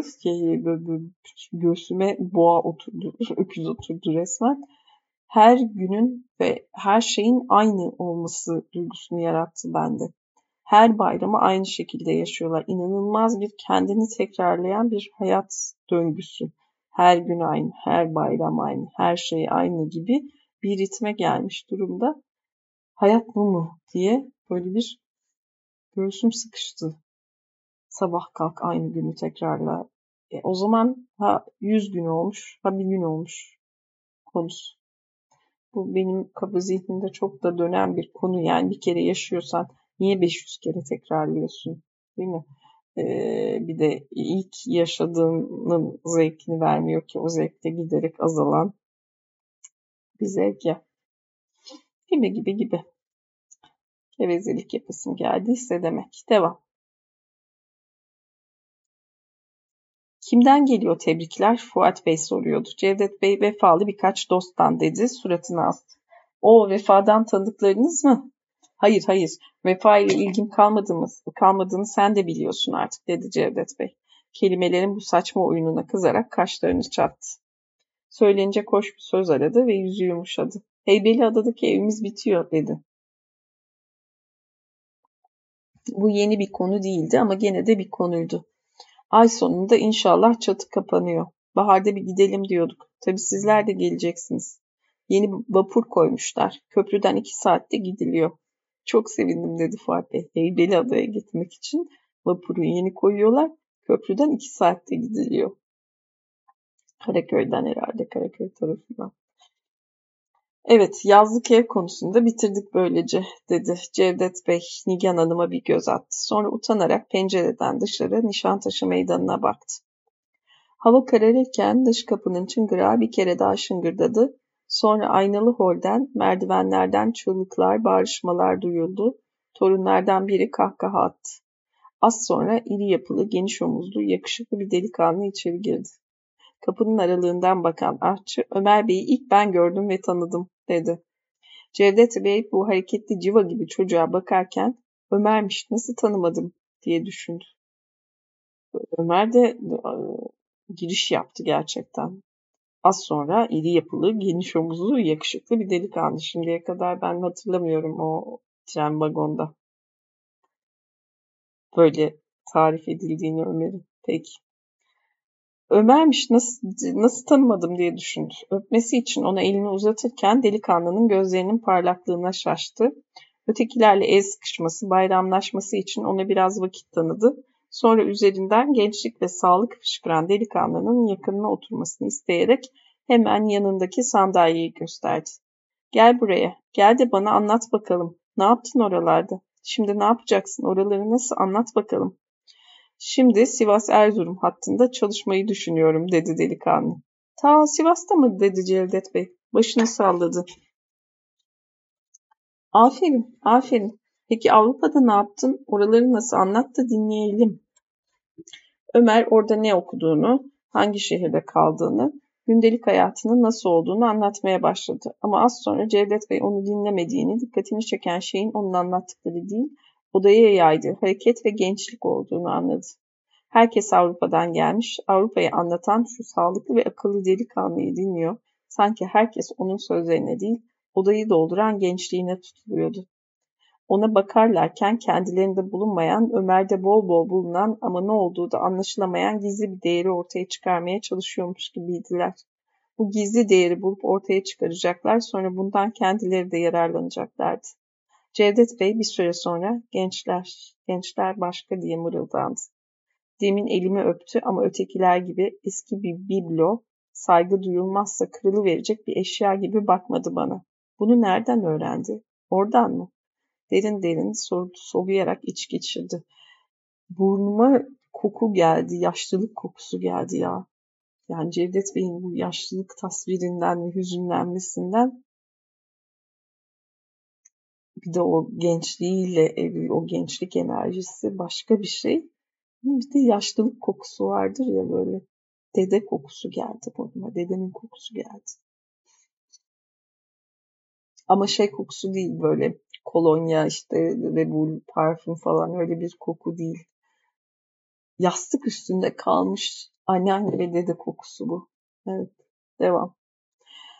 Oralara kendisi de bir kere Nilgen Hanım'la gitmişti. Evliliklerinin ikinci yılında Avrupa'yı gezmişler, Berlin'de bir süre kalmışlardı ama bir daha da gitmemişlerdi. Bütün ticari hayatı dışarısıyla alışveriş olmasına rağmen Cevdet Bey oralara gitmeyi boş bir masraf olarak değerlendiriyordu. Para harcanacaksa şirkete ya da Heybeliada'daki ev gibi kalıcı şeylere harcanmalı diye düşünürdü. Şimdi ilk defa bu inancının sarsıldığını sanmıştı ama bu düşüncenin de fazla üzerinde durmadı. Çünkü böyle anı kırıntıları ve yeni düşünceler içinde artık boş ve gereksiz bir yorgunluktan başka bir şey uyandırmıyordu. Çünkü böyle anı kırıntıları ve yeni düşünceler içinde artık boş ve gereksiz bir yorgunluktan başka bir şey uyandırmıyordu. Uyumak istiyordum diye söylendi. Sonra yeniden Ömer'i dinlemeye karar verdi ama o da eğlenceli bir şey söylemiyordu artık. Nilgen Hanım'a dönmüş, teyzesiyle eniştesini anlatıyor, trende Sait Bey'i gördüğünü söylüyor. Nilgen Hanım da düğünlerinin orada yapıldığını anlatıyordu. Sanki kadınlar az önce aradıkları şu gizli değeri bulamayacaklarını anlamışlar değerin büyüsünü öldürmek için de Ömer'e sıradan sorular bul, bul, sormaya, onu kendilerine benzetmeye karar vermişlerdi. Ama bunu da kadınlar yapıyor bu arada. Neden? Peki. Çaylar tazelenirken Ömer ile Refik yukarı çalışma odasına çıkacaklarını söyleyerek kalktılar. Cevdet Bey kendisini yalnız bıraktıkları, beraberlerinde odaya yayılan o sağlıklı hareketli gençliği de alıp götürdükleri için onlara kırıldı. Ömer'in arkasından bakarken acaba beni nasıl buldu diye düşündü. Orta kattaki tıkırtılı saat altıyı vurunca da bir yorgunluk hissetti. Sabah erken kalkmıştı. Ta Akhisar'da edindiği alışkanlıkla bayram namazı için Teşvikiye Camii'ne gitmiş, üşümüş, öğleye doğru likör içmiş, öğle yemeğini fazla kaçırmış, uyuyamamış, bayram sohbeti, sohbetine fazla katılmamış, insanları ve kendini dinlemişti. Bir bayram ikindisiydi şimdi. Hiçbir şey eksik değildi. Fazladan insana nem gibi yapışan ağır bir tatsızlık duygusu vardı. Şimdi uykudan başka bir şey istemiyorum diye düşündü Cevdet Bey. Çenesini aşağı sarkıtarak ama dudaklarını aralamadan keyifle esnedi, gözünden yaşlar fışkırdı. Bu bölümün sonu. Yes.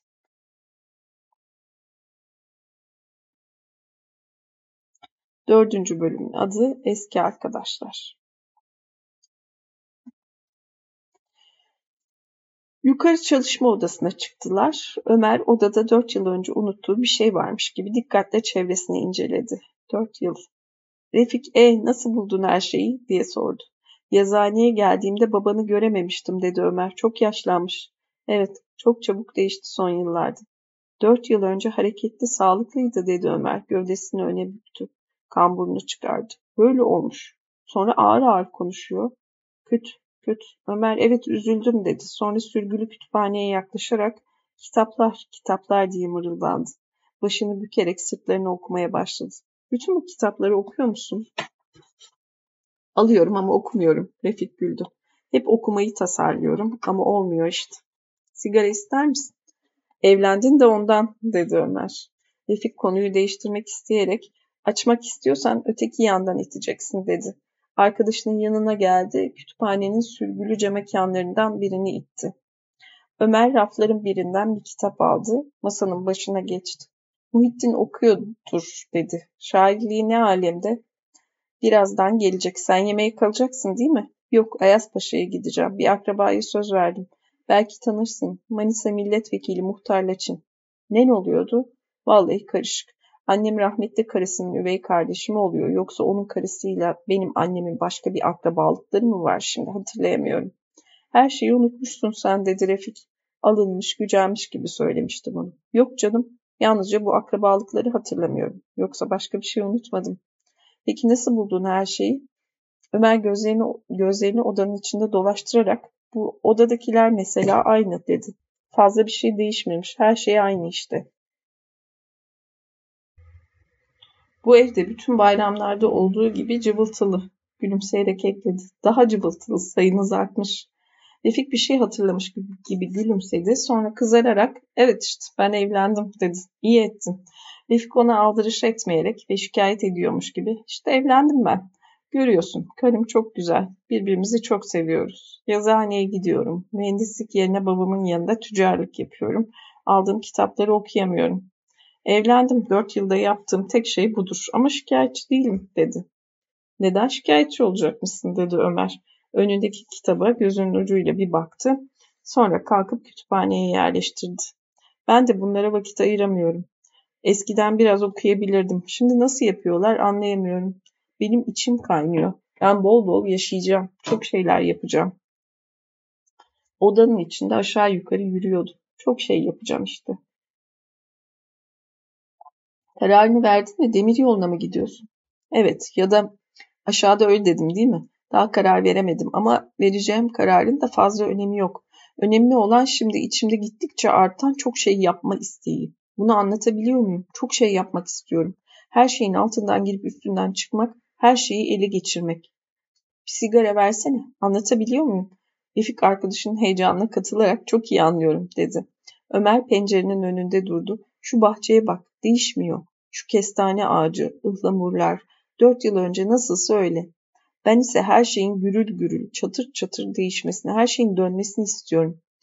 Hayır, istediğim tam bunlar da değil. İstediğim bunlar benim olsun. Bunlara izimi vurayım. Bunları alt üst edeyim. Gene odanın içinde yürümeye başlamıştı. Refik heyecanla onu dinliyor. İçinde endişe verici bir hareketin uyandığını hissediyor. Arada bir evet, evet diyordu. Birden kapı açıldı. Hizmetçi elinde çay tepsisiyle içeri girdi. Delikanlılar size çay getirdim dedi. Ömer Bey sizi görür görmez tanıdım. Hiç değişmemişsiniz. Çayınıza da limon koydum. Ya nasıl hatırlıyorum? Aşk olsun doğrusu.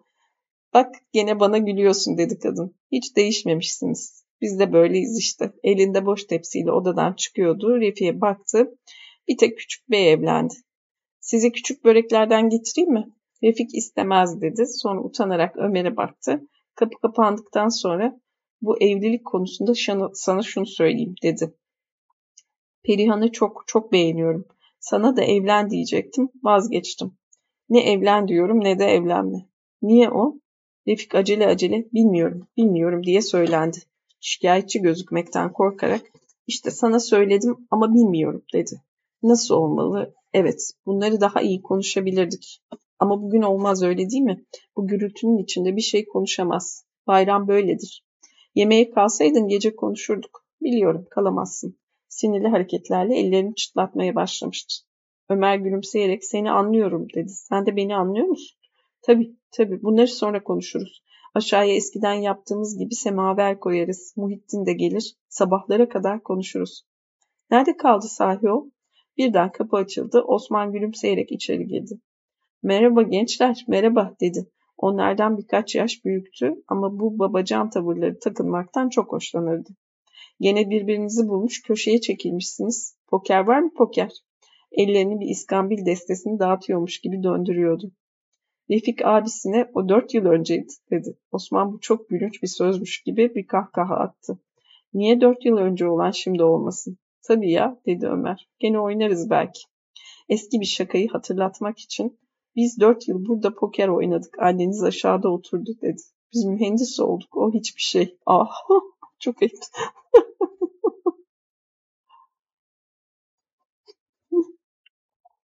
Hiç beklemiyordum böyle bir şey. Labalilik Ömer'den herhalde. Osman bir kahkaha attı. Bu Nilgen Hanım'ın durmadan tekrarlanan eski bir şakasıydı ama Osman ilk defa duyuyormuş gibi kahkaha atıyordu. Sonra Ömer'in sırtına bir şaplak indirdi. Beklenmedik bir şey olmasına rağmen ölçülü bir hareket olmuştu bu. Evet, dört yıl poker. Yedilileri çıkarır, üç kişi oynardınız. Ha üçüncü nerede peki? Muhittin geleceğini söylemiş dedi Ömer. Ben de onu daha bir kere görebildim. Yemeğe kalıyorsunuz tabii dedi Osman. Nasıl? Ama olur mu? Peki peki. Bari biraz daha anlat bakalım. Londra'da ne yaptın? Bizden çok ileriler değil mi? Çok ileriler. Evet ama bizde de bir şeyler yapılıyor. Nasıl buldun her şeyi? İlerleme gördün mü ilerleme? Kapı açıldı. İçeri her zamanki sert, sinirli hareketleriyle Muhittin girdi. Osman'ı tanıyamamış gibi şöyle bir süzdü. Ah işte üçüncü geldi dedi Osman. Şimdi tam senden söz ediyordu. Osman'a fazla bir yakınlığı olmadığı için galiba Muhittin bu heyecana şaşmıştı. Alaycı bir gülümsemeyle ne diyordunuz dedi. Senden bahsediyorduk dedi Refik. Eskiden nasıl poker oynadığımızı anlatıyorduk. Muhittin Osman'la el sıkıştı. Sonra Refik'le Ömer'e bakarak nasılsınız dedi. Köşedeki koltuğa oturup yanı başında duran bir gazeteyi aldı. Karıştırmaya başladı. Koşup sarılmasını bekliyordum. Bir tek Osman'la el sıkıştı. Diğerlerine hiç. Peki.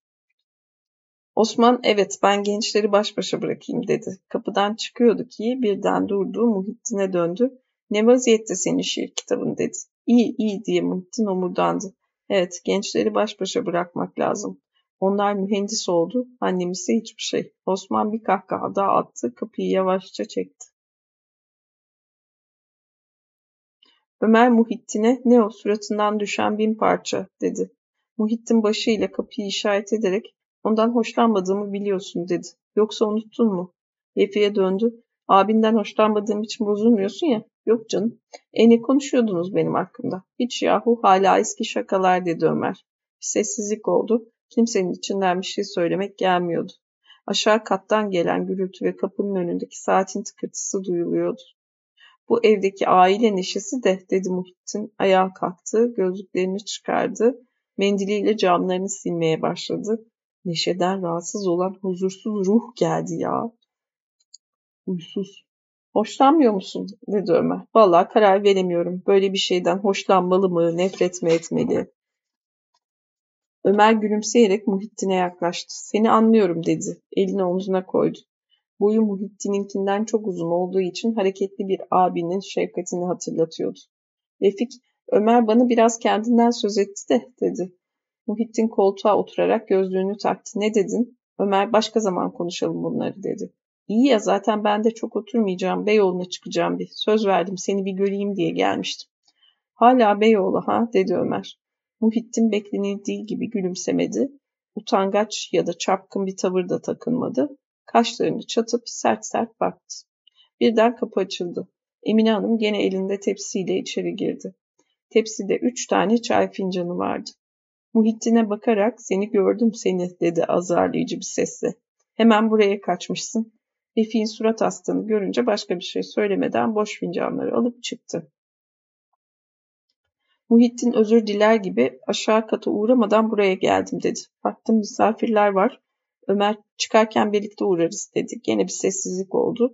Aşağıdan gelen cıvıltıyı dinlediler. Muhittin peki demin ne konuşuyordunuz diye sordu. Canım ben biraz tasarımlarımdan, düşüncelerimden söz ettim. O da bana evlilikten söz etti. Ya da evet evet işte öyle şeylerden konuştuk dedi Refik. Ama bu sefer evlilik sözünü hatırlayınca dertsiz, tasasız bir neşeyle rahat rahat gülümsedi. Muhittin Ömer'e dönerek Refik'i gösterdi. Evlilik bunu çok uslu yaptı dedi. Ömer o zaten hep uslu olmuştur dedi gülmeye başladı. Muhittin doğru doğru fazla, fazla uslu hem dedi ve bir kahkaha attı. Refik de onlara katılarak güldü ama belli belirsiz bir suçluluk duyduğunu da fark etti. Sonra Muhittin yolda rastladığı bir okul arkadaşından söz etti. Sanki hep başkaları kendisiyle alay etsin diye yaşayan insanlardan biriydi bu. Mühendis mektebi anılarını hatırlayınca daha da neşelendiler. Sanki hep başkaları kendisiyle alay etsin diye yaşayan insanlardan biriydi bu. Nasıl insanlar oluyor böyle insanlar acaba? Mühendis mektebi anılarını hatırlayınca daha da neşelendiler. Ömer az önce Muhittin'in karıştırdığı gazeteyi açtı, şuna bakın diyerek okudu. Avukat Cenap Sorar'ın arabası dün Taksim Meydanı'nda bir tramvayla çarpıştı. Hasar büyük değildir, nüfusça kayıp yoktur. Başını gazeteden kaldırdı. İşte Türkiye bu. Bir İngiliz gazetesinde böyle bir haber. Birden Muhittin sen de Türkiye'yi taşra olarak görenlerden mi oldun yoksa dedi. O haber son günlerde sık sık tramvay kazası olduğu için verilmiş. Refik o Türkiye'yi taşra değil fethedilmemiş bakir toprak olarak görüyor dedi. Ömer yok canım siz de neler diyorsunuz diye mırıldandı. Hadi gidelim sen de çıkıyordun değil mi? Merdivenlerden inerken Perihan'a rastladılar. Refik Perihan'ın yüzünün kızardığını, arkadaşlarının da utanır gibi olduklarını gördü. Fuat Beyler gitmişlerdi. Her zamanki koltuğunda oturan Cevdet Bey gençleri görünce heyecanlandı. Muhittin elini öperken neşelendi. Oturmaları için o kadar ısrar etti ki oturdular. Cevdet Bey, ee nereye gidiyorsunuz şimdi, eğlenceye mi? Onlar gidiyorlar, ben kalıyorum evde dedi Refik. Tabii sen kalacaksın, sen evlisin artık. Sizler nereye gidiyorsunuz bakalım? Beyoğlu'na çıkanınız var mı hiç? Muhittin, ben arada bir çıkıyorum dedi. Ha seni gidi seni. Ama fazla da ileri gitme. Ben gençliğimde hiç yapmadım. Biraz daha yaşasaydım, eğlenseydim diyorum şimdi ama aile iş önemli öyle değil mi? Nerede çalışıyorsun sen? Bir inşaat şirketinde. İyi, aferin. Ömer'e döndü. Sen de oyalanmadan çabuk bir iş tut. Bak burası Avrupa'ya benzemez, burası başkadır. Biliyorum efendim dedi Ömer. Ayağa kalktı. Cevdet Bey'in eline uzandı. Cevdet Bey elini öptürürken bak hele şunlara dedi. Hemen kaçıyorlar. Benden öğreneceğiniz çok şey var daha çok. Nilgan Hanım pek de yakışıklılar diye iç çekti. Galiba Muhittin'e hiç uymayan sözünü düzeltmek isteyerek pek de gençler diye ekledi. Bir gün yemeğe beklerim söz verin tamam mı? Osman gene o eski şakayı hatırlayarak gülüyordu. Odadan çıkarlarken küçük torunlardan biri Ömer'e sokularak çat burada çat kapı arkasında nedir o dedi. Ömer limon mu dedi gülümsedi. Yoksa o turşu fırçası mıydı? Merdivenlerin eşiğindeyken Refik yukarı kattan inen Perihan'ı gördü. Gövdesini öyle bir yere yerleştirdi ki arkadaşlarının onunla bir daha selamlaşmak zorunda kalmalarını istemediğini anladı. Neden böyle yaptım diye düşündü. Onlarla birlikte bahçe kapısına kadar yürüdü. Bir akşam gene burada buluşmak, konuşmak için onlardan söz aldı. Nişantaşı meydanında bayram kalabalığına karışıncaya kadar arkalarından baktı. Gençliğimi, üniversite yıllarımı onlarla birlikte geçirmiştim diye mırıldandı. Döndü, eve doğru yürüdü. İki gün önce yağan kar hala erimemiş bahçenin bazı yer hala erimemiş bahçenin bazı yerlerinde ağaçların dallarında duruyordu. Soğuk bıçak gibi bir rüzgar esti. Dallardan kar taneleri döküldü. Refik aceleyle sıcak eve girdi, sobanın başına geçti, ısındı, sohbete katıldı.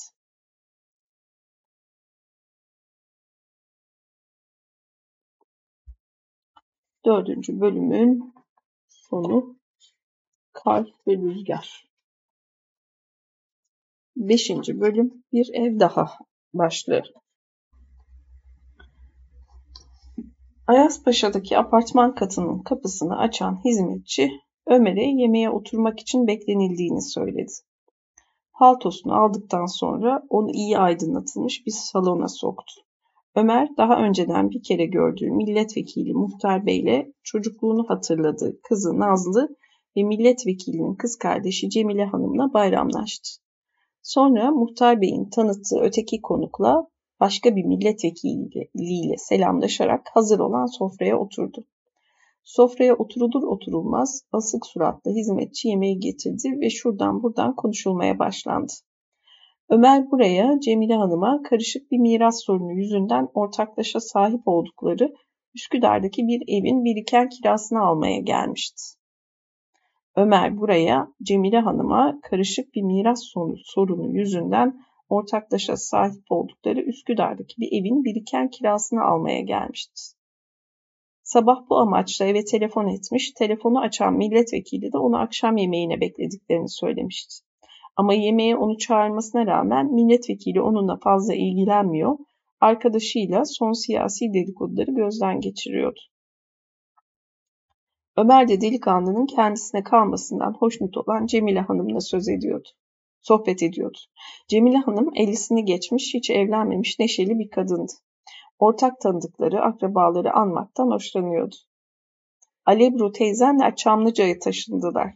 Sabri enişten emekli oldu. Ne yapıyor biliyor musun? Eski para koleksiyonu. İlk zamanlar eğlence diye başlamış, sonra kendini kaptırmış. Şimdi her gün kapalı çarşıya iniyormuş. Erenköy'deki arsasını satmış. Çünkü gümüş para alıyor durmadan. Alebru teyzen çok üzülüyor. Ama ne yapsın? Alebru teyzeni sen hatırlıyorsun değil mi? Ömer bir yandan Cemile teyzeyi dinliyor, bir yandan milletvekillerinin konuşmasına kulak kabartıyor. Arada bir de gözünün ucuyla Nazlı'ya bakıyordu. Hatırlıyorum tabii. Tabii hatırlayacaksın. Nazlı'ya döndü Cemile Hanım. Hatırlamazsın ama sen de bizimleydin. Bir yıl baharda ıhlamura gitmiştik. Kıra, eğlenceye, şimdi piknik denen şeye. Alebru teyzen Ömer'i çok severdi. Şimdi de sever ya. Tabii sen onu aramazsın. Niye aramıyorsun bakayım? Büyükleri ihmal ediyorsunuz. Bilseniz onlar sizi gördükleri zaman nasıl sevinirler. Vakit olmuyor ki teyzecim. Vakit olmuyormuş. Ne diyordum? Cemile Hanım zeytinyağlı yemek gelene kadar akrabaları andı, milletvekilleri de siyasetten söz ettiler. Zeytinyağlı yemek ortaya konunca muhtar bey Ömer'e döndü. Siz İngiltere'deydiniz değil mi? dedi. Sonra dönüp milletvekili arkadaşına baktı. Bakışları gel şu ilginç delikanlıyı birlikte inceleyeyim, inceleyelim diyordu. İngiltere'deydiniz. Nasıl oraları? İyi efendim. Çok güzel. Yani siyasi durum bu İtalyan Habeş Harbi için ne diyorlar? Ben siyaseti yakından izleyemedim efendim. Ah işte genç kuşak böyle. Benim kız da böyle. Ben siyaseti yakından izleyebildiğim kadar izliyorum baba dedi Nazlı. Evet seni beğeniyorum dedi milletvekili. Sonra sözlerini unutmak istiyormuş gibi başını salladı. Ömer'e döndü. Peki bizi nasıl görüyorlar orada? Kimi? Aa daha siz Türkiye'yi benimseyememişsiniz. Bizi Türkiye'yi. Bizleri diyorum. Bizi hala fesli, haremli, çarşaflı bir memleket olarak görüyorlar. Ya yazık, yazık. Oysa ne kadar çok şey yapıldı diye söylendi milletvekili. Bir arsızlığa uğramış gibiydi, bir haksızlığa uğramış gibiydi. Önem vermiyoruz ama çok önemli bu. Biz iyileştik. Şimdi iyileştiğimizi bütün dünyaya duyurmamız gerekiyor. Ama bütün dünya da hasta azizim dedi muhtar bey. Bir savaş çıkacak mı? Bunu Ömer'e bakarak sormuştu ama galiba ondan cevap beklemiyor ya da cevabına değer vermeyeceğini biliyordu. Parantez ne kadar e, dışarıdan nasıl göründüğümüzü umursuyoruz. O takdiri ne kadar önemsiyoruz. Görülmeyi, duyulmayı. Birilerini bir otorite belleyip onlara hoş gözükmeye çalışmak hadisesi memleketçe. Devam. İki milletvekili bir savaş olasılığından, İspanya'daki durumdan, Habeşistan'daki savaştan söz etmeye koyuldular. Cemile Hanım, ah bunların bu bitmeyen siyaseti diyen bir ifade takındı. Ömer'le Nazlı da ilk defa birbir, birbirleriyle konuşmaya başladılar. Ömer Nazlı'ya üniversitede ne okuduğunu sordu. Edebiyat bölümünde okuduğunu öğrendikten sonra da orada okuyan bir akrabayı hatırlattı. Ama bu Ömer'in baba tarafından bir akrabası olduğu için Nazlı tanımıyordu. Bu kısa konuşmadan sonra ikisi de utanç verici bir şey yapmış gibi kızardılar. Nazlı Ömer kızardığı için bir kere daha kızardı ya da Ömer'e öyle geldi. Yemeğin sonuna doğru odaya kül renginde bir kedi girdi. Nazlı hayvanı çağırdı, kucağına aldı, okşadı. Cemile teyze öfkelendi. Kızım diye sözünü ettiği, kızım diye sözünü ettiği yeğenine hiçbir şey öğretemediğini, kedi tüyünün ne kadar zararlı bir şey olduğunu söyledi. Kedi tüyü ciğerine kaçtığı için hayatı tepe taklak olan bir zenginin başına gelenleri mutsuz zengin için üzüle üzüle anlattı. Ömer de bu sırada Nazlı'yı dikkatle inceleyebildi. Yüzü güzel değildi ama çirkin de değildi. Alnı genişti, gözleri büyüktü, burnu babasının burnu gibi küçüktü, ağzı da gülünçtü. Yüzünden hep bir şeyler hatırlıyormuş gibi bir ifade okunuyordu. Yemekten kalktıktan sonra ellerini göğsünün üstünde kavuşturunca Ömer ona dikkat ettiğini, divanın köşesinde oturan bu kızın varlığından tedirgin olduğunu fark etti. Nazlı ellerini kavuşturup otururken Ömer'e hayran olduğu bir ilkokul öğretmenini bir de çocukluğunda annesini ziyarete gelen çok güzel bir Alman kadınını hatırlatıyordu. Bu öğretmen de kocası general olan o soylu Alman kadın da çok akıllıydılar ve ikisi de sık sık ellerini şimdi Nazlı'nın yaptığı gibi göğüslerinin üzerinde kavuştururlardı. Kahveler gelmeden önce Cemile Hanım içeriden getirdiği bir zarfı ve bir sözleşme örneğini elinde sallayarak Ömer'e kiralanan ev ve kiracı hakkında bilgi verdi. Ömer'in dinlememesine ve başka şeylerle meşgul oluyormuş gibi yapmasına aldırış etmeden bu konuda anlatılması gereken her şeyi içi rahatlayana kadar anlatarak zarfları ona verdi. Ömer bütün bunları dinlerken koltukta oturan, kedisini okşayan Nazlı'ya bakmamak, Cemile Hanım'ı da dikkatle dinler gözükmemek için milletvekillerine kulak vermeye çalıştı. Muhtar Bey arkadaşına İsmet Paşa ile ilgili bir anısını önemsiz bir şeyden bahseder gibi anlatıyordu. Muhtar Bey şu anda görevde bulunan İsmet Paşa hükümetini övmeye başladı. Övgüsünün şiddetli yerlerinde dönüp Ömer'e bakıyor. Bakışları da sanki lütfen İngiltere'deki dostlarınıza bu hükümeti açıklayın. Bu hükümetin nasıl bir hükümet olduğunu anlasınlar diyordu. Gene bir haksızlığa uğramış gibiydi yüzü. Bir ara heyecanlanarak sordu. Peki siz ne düşünüyorsunuz? Ne hakkında efendim? İnkılaplar hakkında, Türkiye hakkında, bizim için. Evet, ben de onlara katılıyorum efendim dedi Ömer. Sonra gülümseyerek Nazlı'ya baktı. Bu hareketini aptalca buldu. Muhtar Bey'in bir öfke hareketiyle ceketinin koltuklarını çekiştirdiğini gördü. Yani kimlere katılıyorsunuz dedi Muhtar Bey. Sonra dudak Her neyse. Siz şimdi ne yapacaksınız? Para kazanacağım. Sivas Erzurum hattında çalışacağım. Demek ki önce inkılaba hizmet edeceksiniz. Bu demir yolu çok önemli. Doğru kaynıyor. Bu yapılan demir yolu Türk Doğu doğru kaynıyor olur mu canım? Tekrar. Demek ki önce inkılaba hizmet edeceksiniz. Bu demir yolu çok önemli. Doğu kaynıyor. Bu yapılan demir yolu Türkiye'yi bir bütün yapacak. İnkılabı da doğuya götürecek. Siz önce demek ki inkılaba hizmet ediyorsunuz. Böyle söyleyin. Para sonra gelir. Nazlı'ya bakarak bakışlarıyla kendisine hak vermesini isteyerek sözlerini bitirdi. Öyle değil mi? Öteki milletvekili bugün günündesin muhtarcım dedi. Muhtar, muhtar bey ona dönerek ama haklı değil miyim dedi ve bir ara heyecanla kalktığı koltuğuna geri oturup az önceki sohbeti bıraktığı yerden yakaladı. Ömer biraz şaşırmıştı. Nazlı'ya ve kucağındaki kediye bakıyor, söylediklerini düşünüyor, anlayış bekliyordu. Az sonra boş boş kıza baktığını fark ederek utandı. Bu sırada Cemile teyze her şeyi yumuşatan bir hatıraya döndü. Avrupa'da harbin ilan edildiği seneydi. Rahmetli annen, baban, rahmetli Seyfik amcam, ben hep birlikte nasıl olduysa Beyoğlu'na. Yok yok yok tünele yeni açılan bir lokantaya gittik. Lokanta hoş bir yerdi. Zaten bizim gibi kadınların o zamanlar gidebileceği o çeşit yerler pek azdı. Sen biraz yaramazlık ettin, rahmetli anneni sıktın. Ben de biraz ben kucak yapayım dedim. Aldım seni kucağıma sallıyorum. Üzerimde de yeni ipek bir elbise var. Sen hınzır o yeni elbisenin üzerine efendime söyleyeyim edivermez misin? Bir yandan rahmetli annen görüp de sıkılmasın diye seni kucağıma lekelerin üstüne bastırıyorum. Bir yandan da kıkırdayarak gülmeye başladı. Ömer de gülmeye başladı. Gözünün ucuyla Nazlı'ya baktı. Yüzünün çirkin bir hikaye dinlemiş gibi vuruştuğunu görünce bu hatırayı anlattığı için Cemile Hanım'a kızdı. Sonra birden bir şey hatırlamış gibi suratını astı ve ayağa kalktı. Ben kalkayım artık dedi. Önce beklediği gibi ona karşı koydular, sonra arkasından geldiler. Salonun kapısından geri dönen milletvekili seslendi. İnkılapları unutmayın. İnkılapları hiçbir zaman unutmayın. Önce devlet, sonra kendi isteklerimiz. Öyle değil mi? Teyzenize ve eniştenize de selamlarımı söyleyin. Cemile Hanım da Bakırköy'de oturan teyze ile enişteye selam söyledi. Bir daha gel. Bak bir daha gelmezsen darılırım. Bugün de zaten bunun için geldin. Ömer'in elindeki zarfları gösteriyordu. Sonra pişman oldu. Yok, yok şaka söyledim. Ömer teyzeye bir şeyler söylüyordu ama dikkatini kapının önünde kıpırdanan, kucağındaki kedisini okşayan Nazlı'ya verdiğini de biliyordu. Birden ben bir Fatih olacaktım diye mırıldandı. Nazlı'nın da elini sıktı.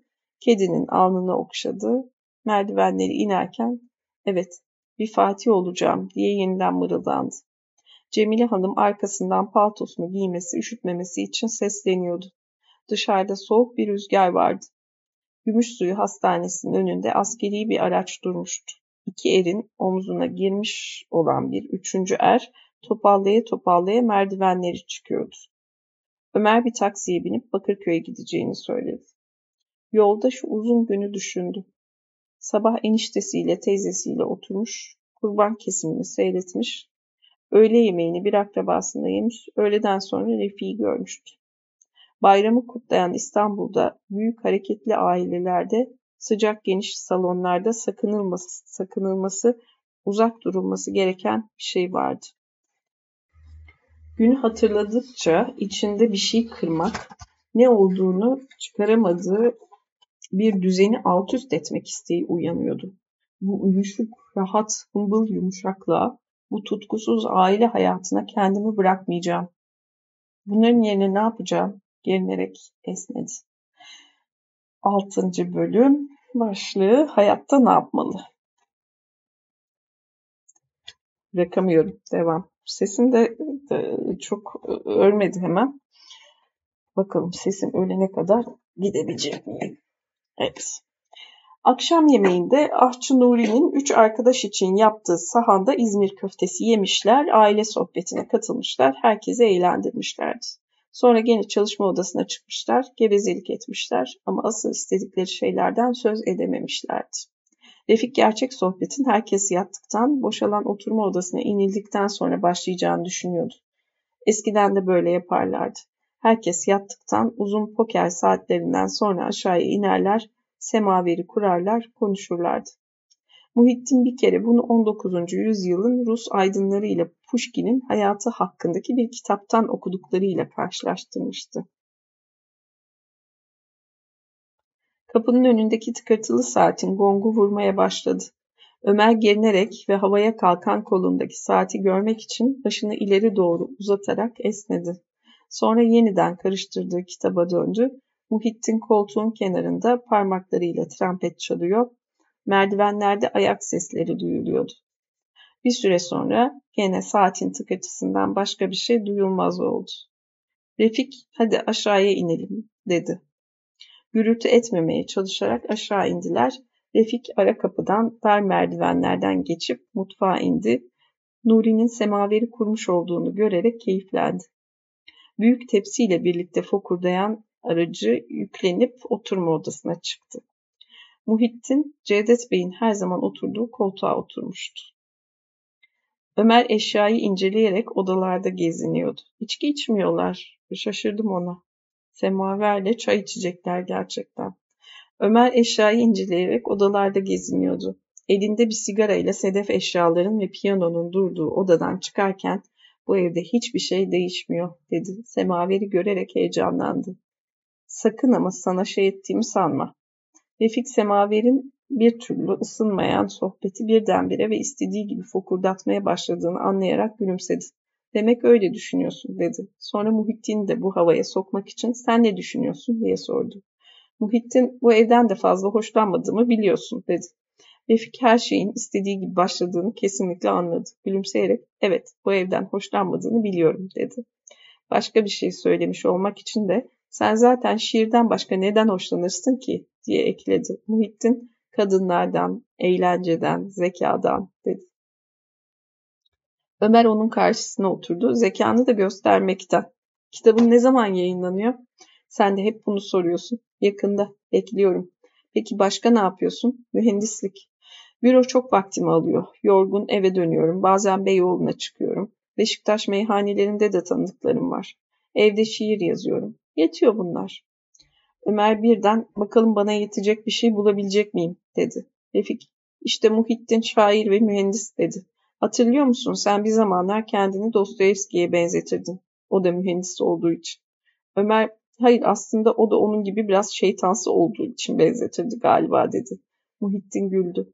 Kendisinden söz edilmesinden, özelliklerinin tartışılmasından hoşlanırdı. Refik onu sevindirmek isteyerek sonra Muhittin sen bir zamanlar kör olacağını da söylerdin dedi. Tabii en önemlisi 30 yaşında iyi bir şair olamamışsan kendini öldüreceğini söyleme. Evet o zamanlar ağzıma gelen her şeyi söylerdim. Ama inan ki o şairlik ve kendimi öldürmek hakkında söylediklerim doğrudur. Ömer breh breh breh diyerek güldü. Muhittin ona inanmak zorunda değilsin diyen bir bakışla baktı. İddiasına kanıtlamaya kalkışmayacak kadar bağlıymış gibi kendinden emin bir tavırla sen gül bakalım dedi. Refik her şeyin yolunda gitmesinden hoşnuttu. Dolaplardan bardaklar çıkarıyor, şekerliği tepsiye koyuyor, çayın demine bakıyor. Hiçbir şey eksik olmasın istiyordu. Ömer içki de getirsene, içki dedi. Ha, hadi bakalım. Tabii canım semaverle ne semaveri ne yapıyorsunuz çocuklar? Bir şey yoktur ki bizde. Babamın çilek likörleri var. Bayramlarda biraz içer. Neyse boş ver. Ömer Muhittin'e döndü. Sen içiyor musun? Arada bir. Refik bir gün bana geldiydi. Eylül'de galiba değil mi? İyice sarhoştu. İçmek lazım canım, içmek lazım dedi Ömer. Niye? Ömer içmek lazım çünkü içki diyerek Refik'e döndü. Ne güzel kokuyor çay dedi. Yeniden Muhittin'e döndü. Çünkü bu iyi bir şeydir. Bundan sonra herkes kendi çayını kendisi alır dedi Refik. Niye iyi bir şeymiş? Ömer, peki söyleyeceğim dedi. Yüzünde artık günah benden gitti diyen bir anlatım vardı. Çünkü içki insanı günlük hayatın ötesine geçirir. Yüzeysel şeyleri aşmasına yardımcı olur. Heyecanla ayağa kalktı. Sıradan bayağı hayatın korkunçluğunu insan anlayabilir. Muhittin, neler varmış yahu sende dedi, otursana. Sana bayramda söylemiştim böyle olduğunu, dedi Refik. Ben de çok şey var ya. Avrupa'dan çok şey öğrendim. Burada hımbıl bir insan olamam artık. Azla yetinemem. Avrupa'da öğrendim bir hayatım olduğunu. Sonra öleceğimi öğrendim. Bunları bilmiyor muydun? diyerek Muhittin güldü. Yemek masasına doğru yürüyen Ömer birden durdu. Bunları öğrendim. Senin anlamadan alay ettiğin bu şeylerin ne demek olduğunu öğrendim. Bu hayatta bir şeyler yapmalı. Onu doldurmalı. Her şeyin ötesine geçmeli. Bir şeyler yapmalı. Bu yaptıklarını insan başkasına duyurmalı. Sıradan bir hayat istemiyorum ben. Ama demin bana breh breh breh yapıyordun. Doğru ama yanlış anlama şairlik için bunlar değer mi? Böyle düşündüm demek değmez ha dedi Muhittin. Ömer yemek masasının üzerinde duran semaverin küçük musluğunu açtı. Değmez dedi. Ya da benim görüşüme göre üç nokta. Peki senin ne yapacağını öğrenmek isterim dedi Muhittin. Elleri gene koltuğun kenarında trampet çalıyordu. Sivas'a gidip para kazanacağım. Neredeyse bağırmıştı. Para kazanacağım. Bu parayla her şeyi ele geçireceğim. Her şeyi. Kendisinden korkmuş gibi birden durdu. Alayla bakıyorsun. Beni çok ateşli buluyorsun değil mi? Ya da evet, evet çok ateşliyim. Elindeki çay fincanını yarı yolda bir sehpaya bıraktı. Sanki ellerini hareket ettirmeden içindekileri dökemezmiş gibi birkaç tuhaf el kol hareketi yaptı. Bunların farkına vararak gülümsedi. Sinirliyim bugünlerde dedi. Çünkü İstanbul'da gördüğüm bu uyuşuk yumuşak aile havasına kapılmaktan korkuyorum. O büyük farkındalık. Çünkü İstanbul'da gördüğüm bu uyuşuk yumuşak aile havasına kapılmaktan korkuyorum. Refi'ye döndü.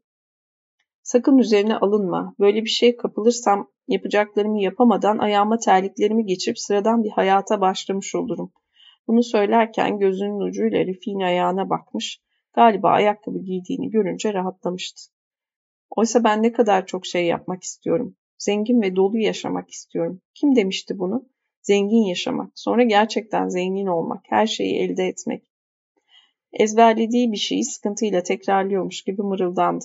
Kadınları, parayı, herkesin hayranlığını kazanmak istiyorum. Kadınları, parayı, herkesin hayranlığını kazanmak istiyorum. Çay fincanını hatırlayıp aldı. Gelip az önce oturduğu yere oturdu. Peki şairliği niye küçümsüyorsun? Kırıldı Muhittin, kıyamam. Çünkü şairlik sessiz bir iş. Şiirle neyi kırıp döker, neyi ele geçirebilirsin ki? Sabırla bekleyeceksin. Hah, eskiden öyle derlerdi. Sabrın sonu selamet. Ben buna inanmamayı öğrendim işte. Sana sabırlı olmayı öğretenlere inanma. Ben yalnızca kendime inanıyorum. Muhittin bunlar yeni düşünceler değil ki dedi. Evet sen bunları kitaplarda okumuş olabilirsin. Ben senin kadar belki okumadım ama bunları biliyorum. Bunları ben de senin gibi bir yerde okusaydım düşünceler der geçerdim. Ama benim için böyle değil. Benim için bunlar yaşanan şeyler. Benim için her şey bunlar. Küçük parantez. Ömer bedeninde yaşıyor. Alev alev bedeninin her hücresinde duyumsuyor. Ömer için bir şey olmuş bu. Duyum. Duyum, bedensel duyum, fiziksel duyum. Ama Muhittin tarafında dediği gibi kitap okuyor sadece ve düşünceler. E, o his üzerine düşünüyor. Yaşananlar üzerine oluşan düşünceler. Ama ette, kemikte, bedende olanın o ateşi, o coşkusu ne kadar fazla geçiyor insana. Kapa parantez, devam. Muhittin birden evet seni anladığımı sanıyorum dedi ama bunları ben doğru bulmuyorum. Bu kadar hızlı olmak seni nereye götürecek? Düşünmedim ama söylediğim şeylere yönelmek istiyorum. Yine parantez. Bir yere götürmesi önemli mi ki? Önemli olan o ateşi içinde duyup canlılığı hissetmek değil mi? Yaşıyorum duygusu işte o Cevdet Bey'in de 30 sene önce yaşıyorum, yaşıyorum diye için için haykırdığı şey. Her şey bunun için değil mi? Her şey biraz daha fazla canlı hissetmek, biraz daha fazla buradayım demek için değil mi bireysel anlamda?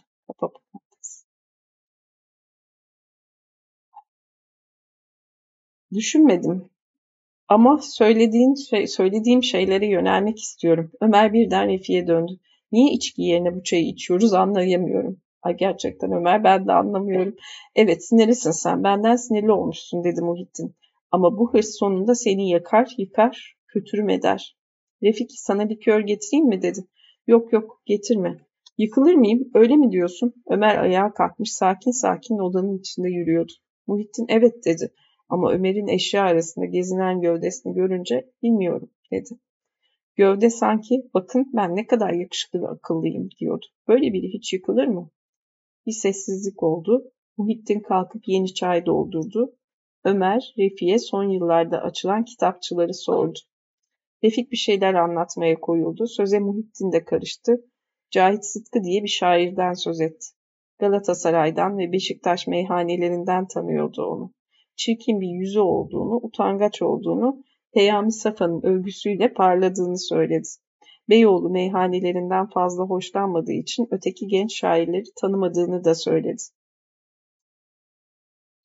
Beyoğlu'ndan son dört yılda bu caddenin ne kadar değiştiğinden konuşmaya başladılar. Beyoğlu'ndan son dört yılda bu caddenin ne kadar değiştiğinden konuşmaya başladılar. Ama herkesin bu konularla değil, az önce konuşulan şeylerle ilgilendiği hareketlerden hiçbir şeyi gizleme, gizleyemeyen sözlerden anlaşılıyordu. Beyoğlu, dükkanlar ve değişen İstanbul üzerine sohbet uzun sürdü ama hiçbir iz bırakmadı. Sene kaç? 1936 değil mi? Tabii 1936, sene 2023 hala Beyoğlu ne kadar değişti diye konuşuyoruz. Beyoğlu hep değişiyor çünkü aslında. Ve o değişimde hep birilerini üzüyor demek. Birilerinin kalbini kırıyor. Hatta. Geçen gün e, YouTube'da şeyde konuşuyorlardı tabii. Nejat İşler'le e, Caner e, konuşuyordu. Caner'in Loş, Loş Sohbet mi programının adı işte. O Loş Sohbet programıydı muhtemelen. Orada Beyoğlu'ndan, Taksim'den, ara sokaklardan, işte eskisi gibi olmadığından artık. Melankoli.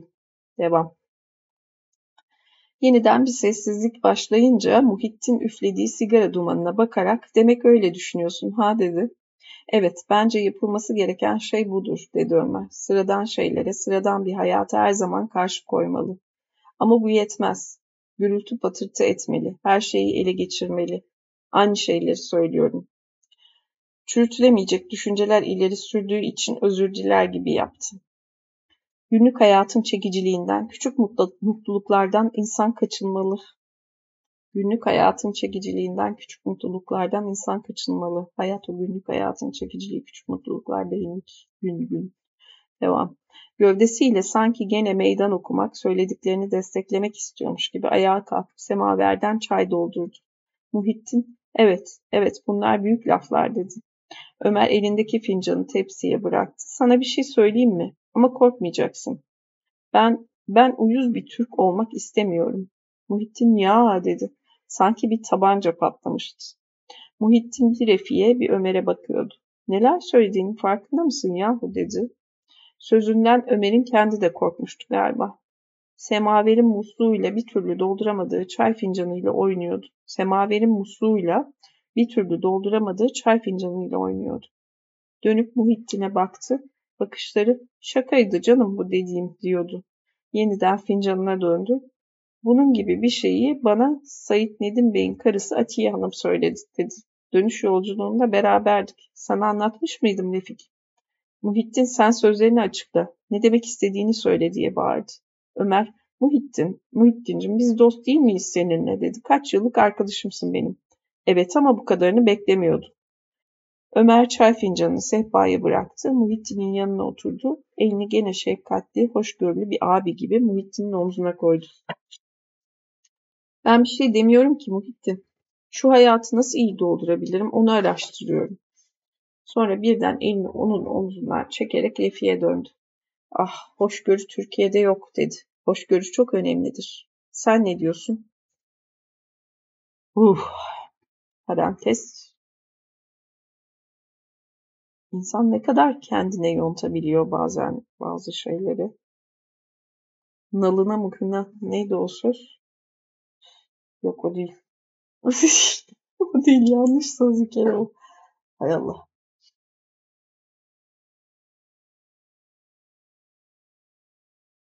Kendi hakaret samiz bir şeyle konuşuyor. Ulus Türk olmayacağım diye oradakileri aşağılıyor yaşayanları. Türkiye'de İstanbul'da olan arkadaşını aşağılıyor. Uyuz bir Türk olmayacağım diyor. Sonra da hoşgörü yok bu ülkede diye hoşgörüden dem vuruyor. Enteresan. Her saygısızlığı yapalım. Karşımızdaki alıngan olsun. Değil mi? Hoşgörüsüz olsun, alıngan olsun. Hoşgörü nasıl bir şey söyle. Ee, konuşmak, tartışmak lazım tabii. Nokta. Yeter. Sinirlendim şeyine tavrına. Ömer'e sinirleniyorum şu anda. Refik bir şey söylemesi gerektiğini hissederek şu günlük hayat dediğin şey niye yüzeysel ve basit olsun dedi. Küçük mutluluklar diye küçümsediğin şeylerden niye insan kendini sakınsın? Günlük hayatında kendine göre gö- gösterişsiz bir şey, bir şiiri var. Tanıyordu söylediklerinden. Sen Perihan'ı düşünüyorsun değil mi? Perihan'ı diyerek Ömer heyecanlandı. Haklısın. Perihan çok... Refik kızardı. Hayır, onu düşünerek söylememiştim. Seni anlıyorum. Perihan gibi bir kadın kolay bulunmaz diyerek Ömer onun sözünü kesti. Hayır ondan söz etmiyorum. Ben alçak gönüllü olunabileceğini söylüyorum. Birden Muhittin bir kahkaha attı. Alçak gönüllülük. Peki ya bu salon ya bu eşya? Eliyle bütün salonu, piyano odasını, sedef takımları, eşyayı gösterdi. Gösteriyordu. Bir kahkaha daha atarak insan bunların arasında nasıl öyle olur? İnsan bunların arasında kızma ama o senin güzel karınla nasıl alçak gönüllü olabilir ki? Kızmıyorsun değil mi? Eğer alçak gönüllülükse senin istediğin, onu benim yaşadığım çevrede gerçekleştirebilirsin. Ben yapabilirim onu. Gövde gösterisi sırasının kendisine geldiğini düşünüyormuş gibi ayağa kalktı. Ama ben alçak gönüllülükten hoşlanmıyorum. Ben ne kadar zeki olduğumu göstermek istiyorum. Bu konuda Ömer'le anlaşıyoruz. Ama bu konuda. Peki sen benim gibi bir Rastinyak olmak niye istemiyorsun? Ne, ne, ne dedin? Rastinyak. Ha Balzac mı okuyorsun? O herife mi özeniyorsun? Hayır bu benim buluşum değil dedi Ömer. Özür diler gibi bir hali vardı. Tabi baltayı fena taşa sapladın şu anda. Muhittin'in sularında yüzüyorsun. Trende duyduğun Atiye Hanım sözüyle. Özür diler gibi bir hali vardı. Bu da Sait Bey'in karısı Atiye Hanım'ın sözü. Muhittin sinirlenerek ne aile be dedi. Sana çok şey öğretmişler. Ömer heyecanlanarak ayağa kalktı. Arkadaşlar beni anlıyor musunuz? Ben bu hayatı dolu, zengin yaşamak, her şeyi ele geçirmek gerektiğini söylüyorum. Beni anlıyor musunuz? 10 yıllık arkadaşınızım ben sizin. Bana öyle bakmayın. Biliyorum bu halimde biraz belki sapıklık var. Evet ama ne istediğimi biliyorum. Bir hayatımız var. Onu nasıl yaşayacağımızı düşünelim. Bir hayatımız var. Onu nasıl yaşayacağımızı düşünelim. Kimse düşünmüyor bunu. Muhittin'e baktı. Sen her şeyi şairliğinle açıklamak istiyorsun. Yeterli mi bu? Sabır ve şiir. Kadar mı her şey? Zekanı göstereceksin, bekleyeceksin. Neden peki? Efi'ye döndü. Sen de bu rahat ev ve günlük hayata kapılmak üzeresin. Bir şey demiyorum, bunu değiştir de demiyorum. Ama beni anlıyor musunuz? Çünkü bazen bakışlarınızdan korkuyorum. Korkma, korkma canım bizden, dedi Muhittin. Kaç yıllık arkadaşız biz, dedi Ömer. Muhittin'e doğru yürüdü, karşısında ayakta durdu. Gel öpeyim seni, dedi. Muhittin, sarhoş gibisin yahu, dedi ama ayağa kalktı. Duygulanmış gibiydi. Birbirlerine sarıldılar, gülüşerek öpüştüler. Refik de duygulandığını düşündü.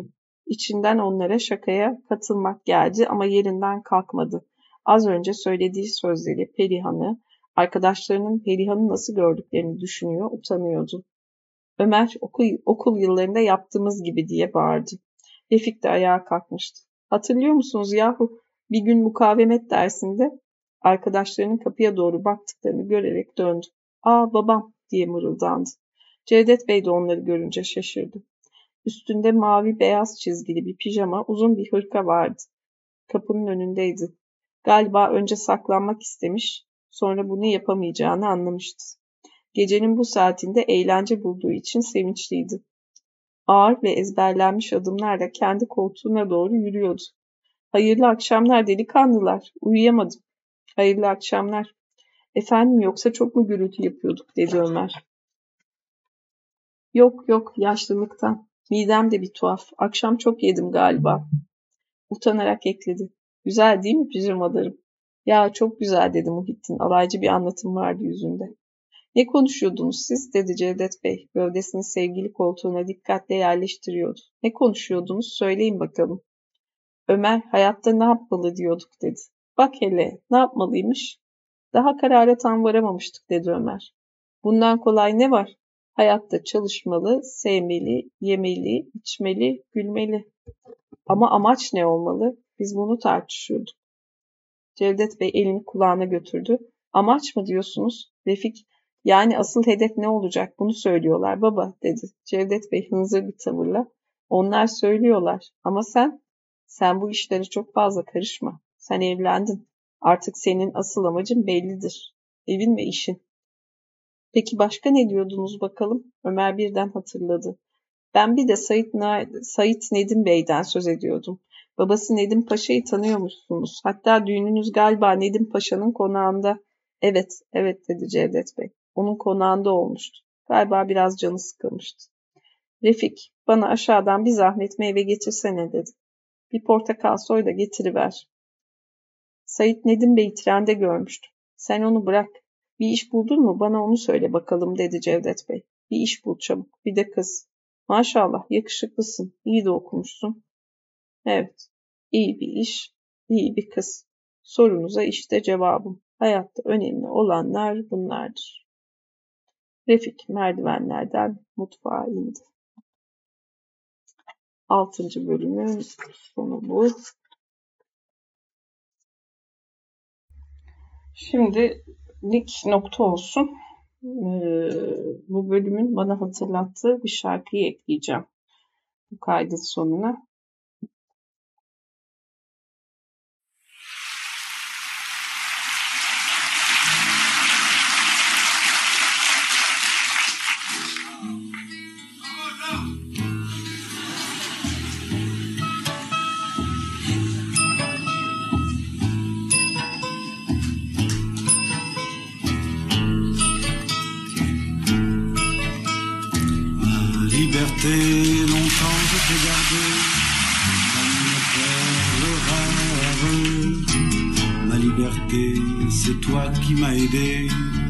À larguer les amarres.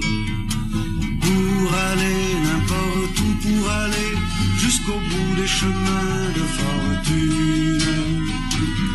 Pour cueillir en rêvant une rose des vents sur un rayon de lune. Liberté devant tes volontés, mon âme était soumise. Ma liberté je t'avais tout donné, ma dernière chemise. Et combien j'ai souffert pour pouvoir satisfaire tes moindres exigences. J'ai changé de pays, j'ai perdu mes amis pour gagner ta confiance.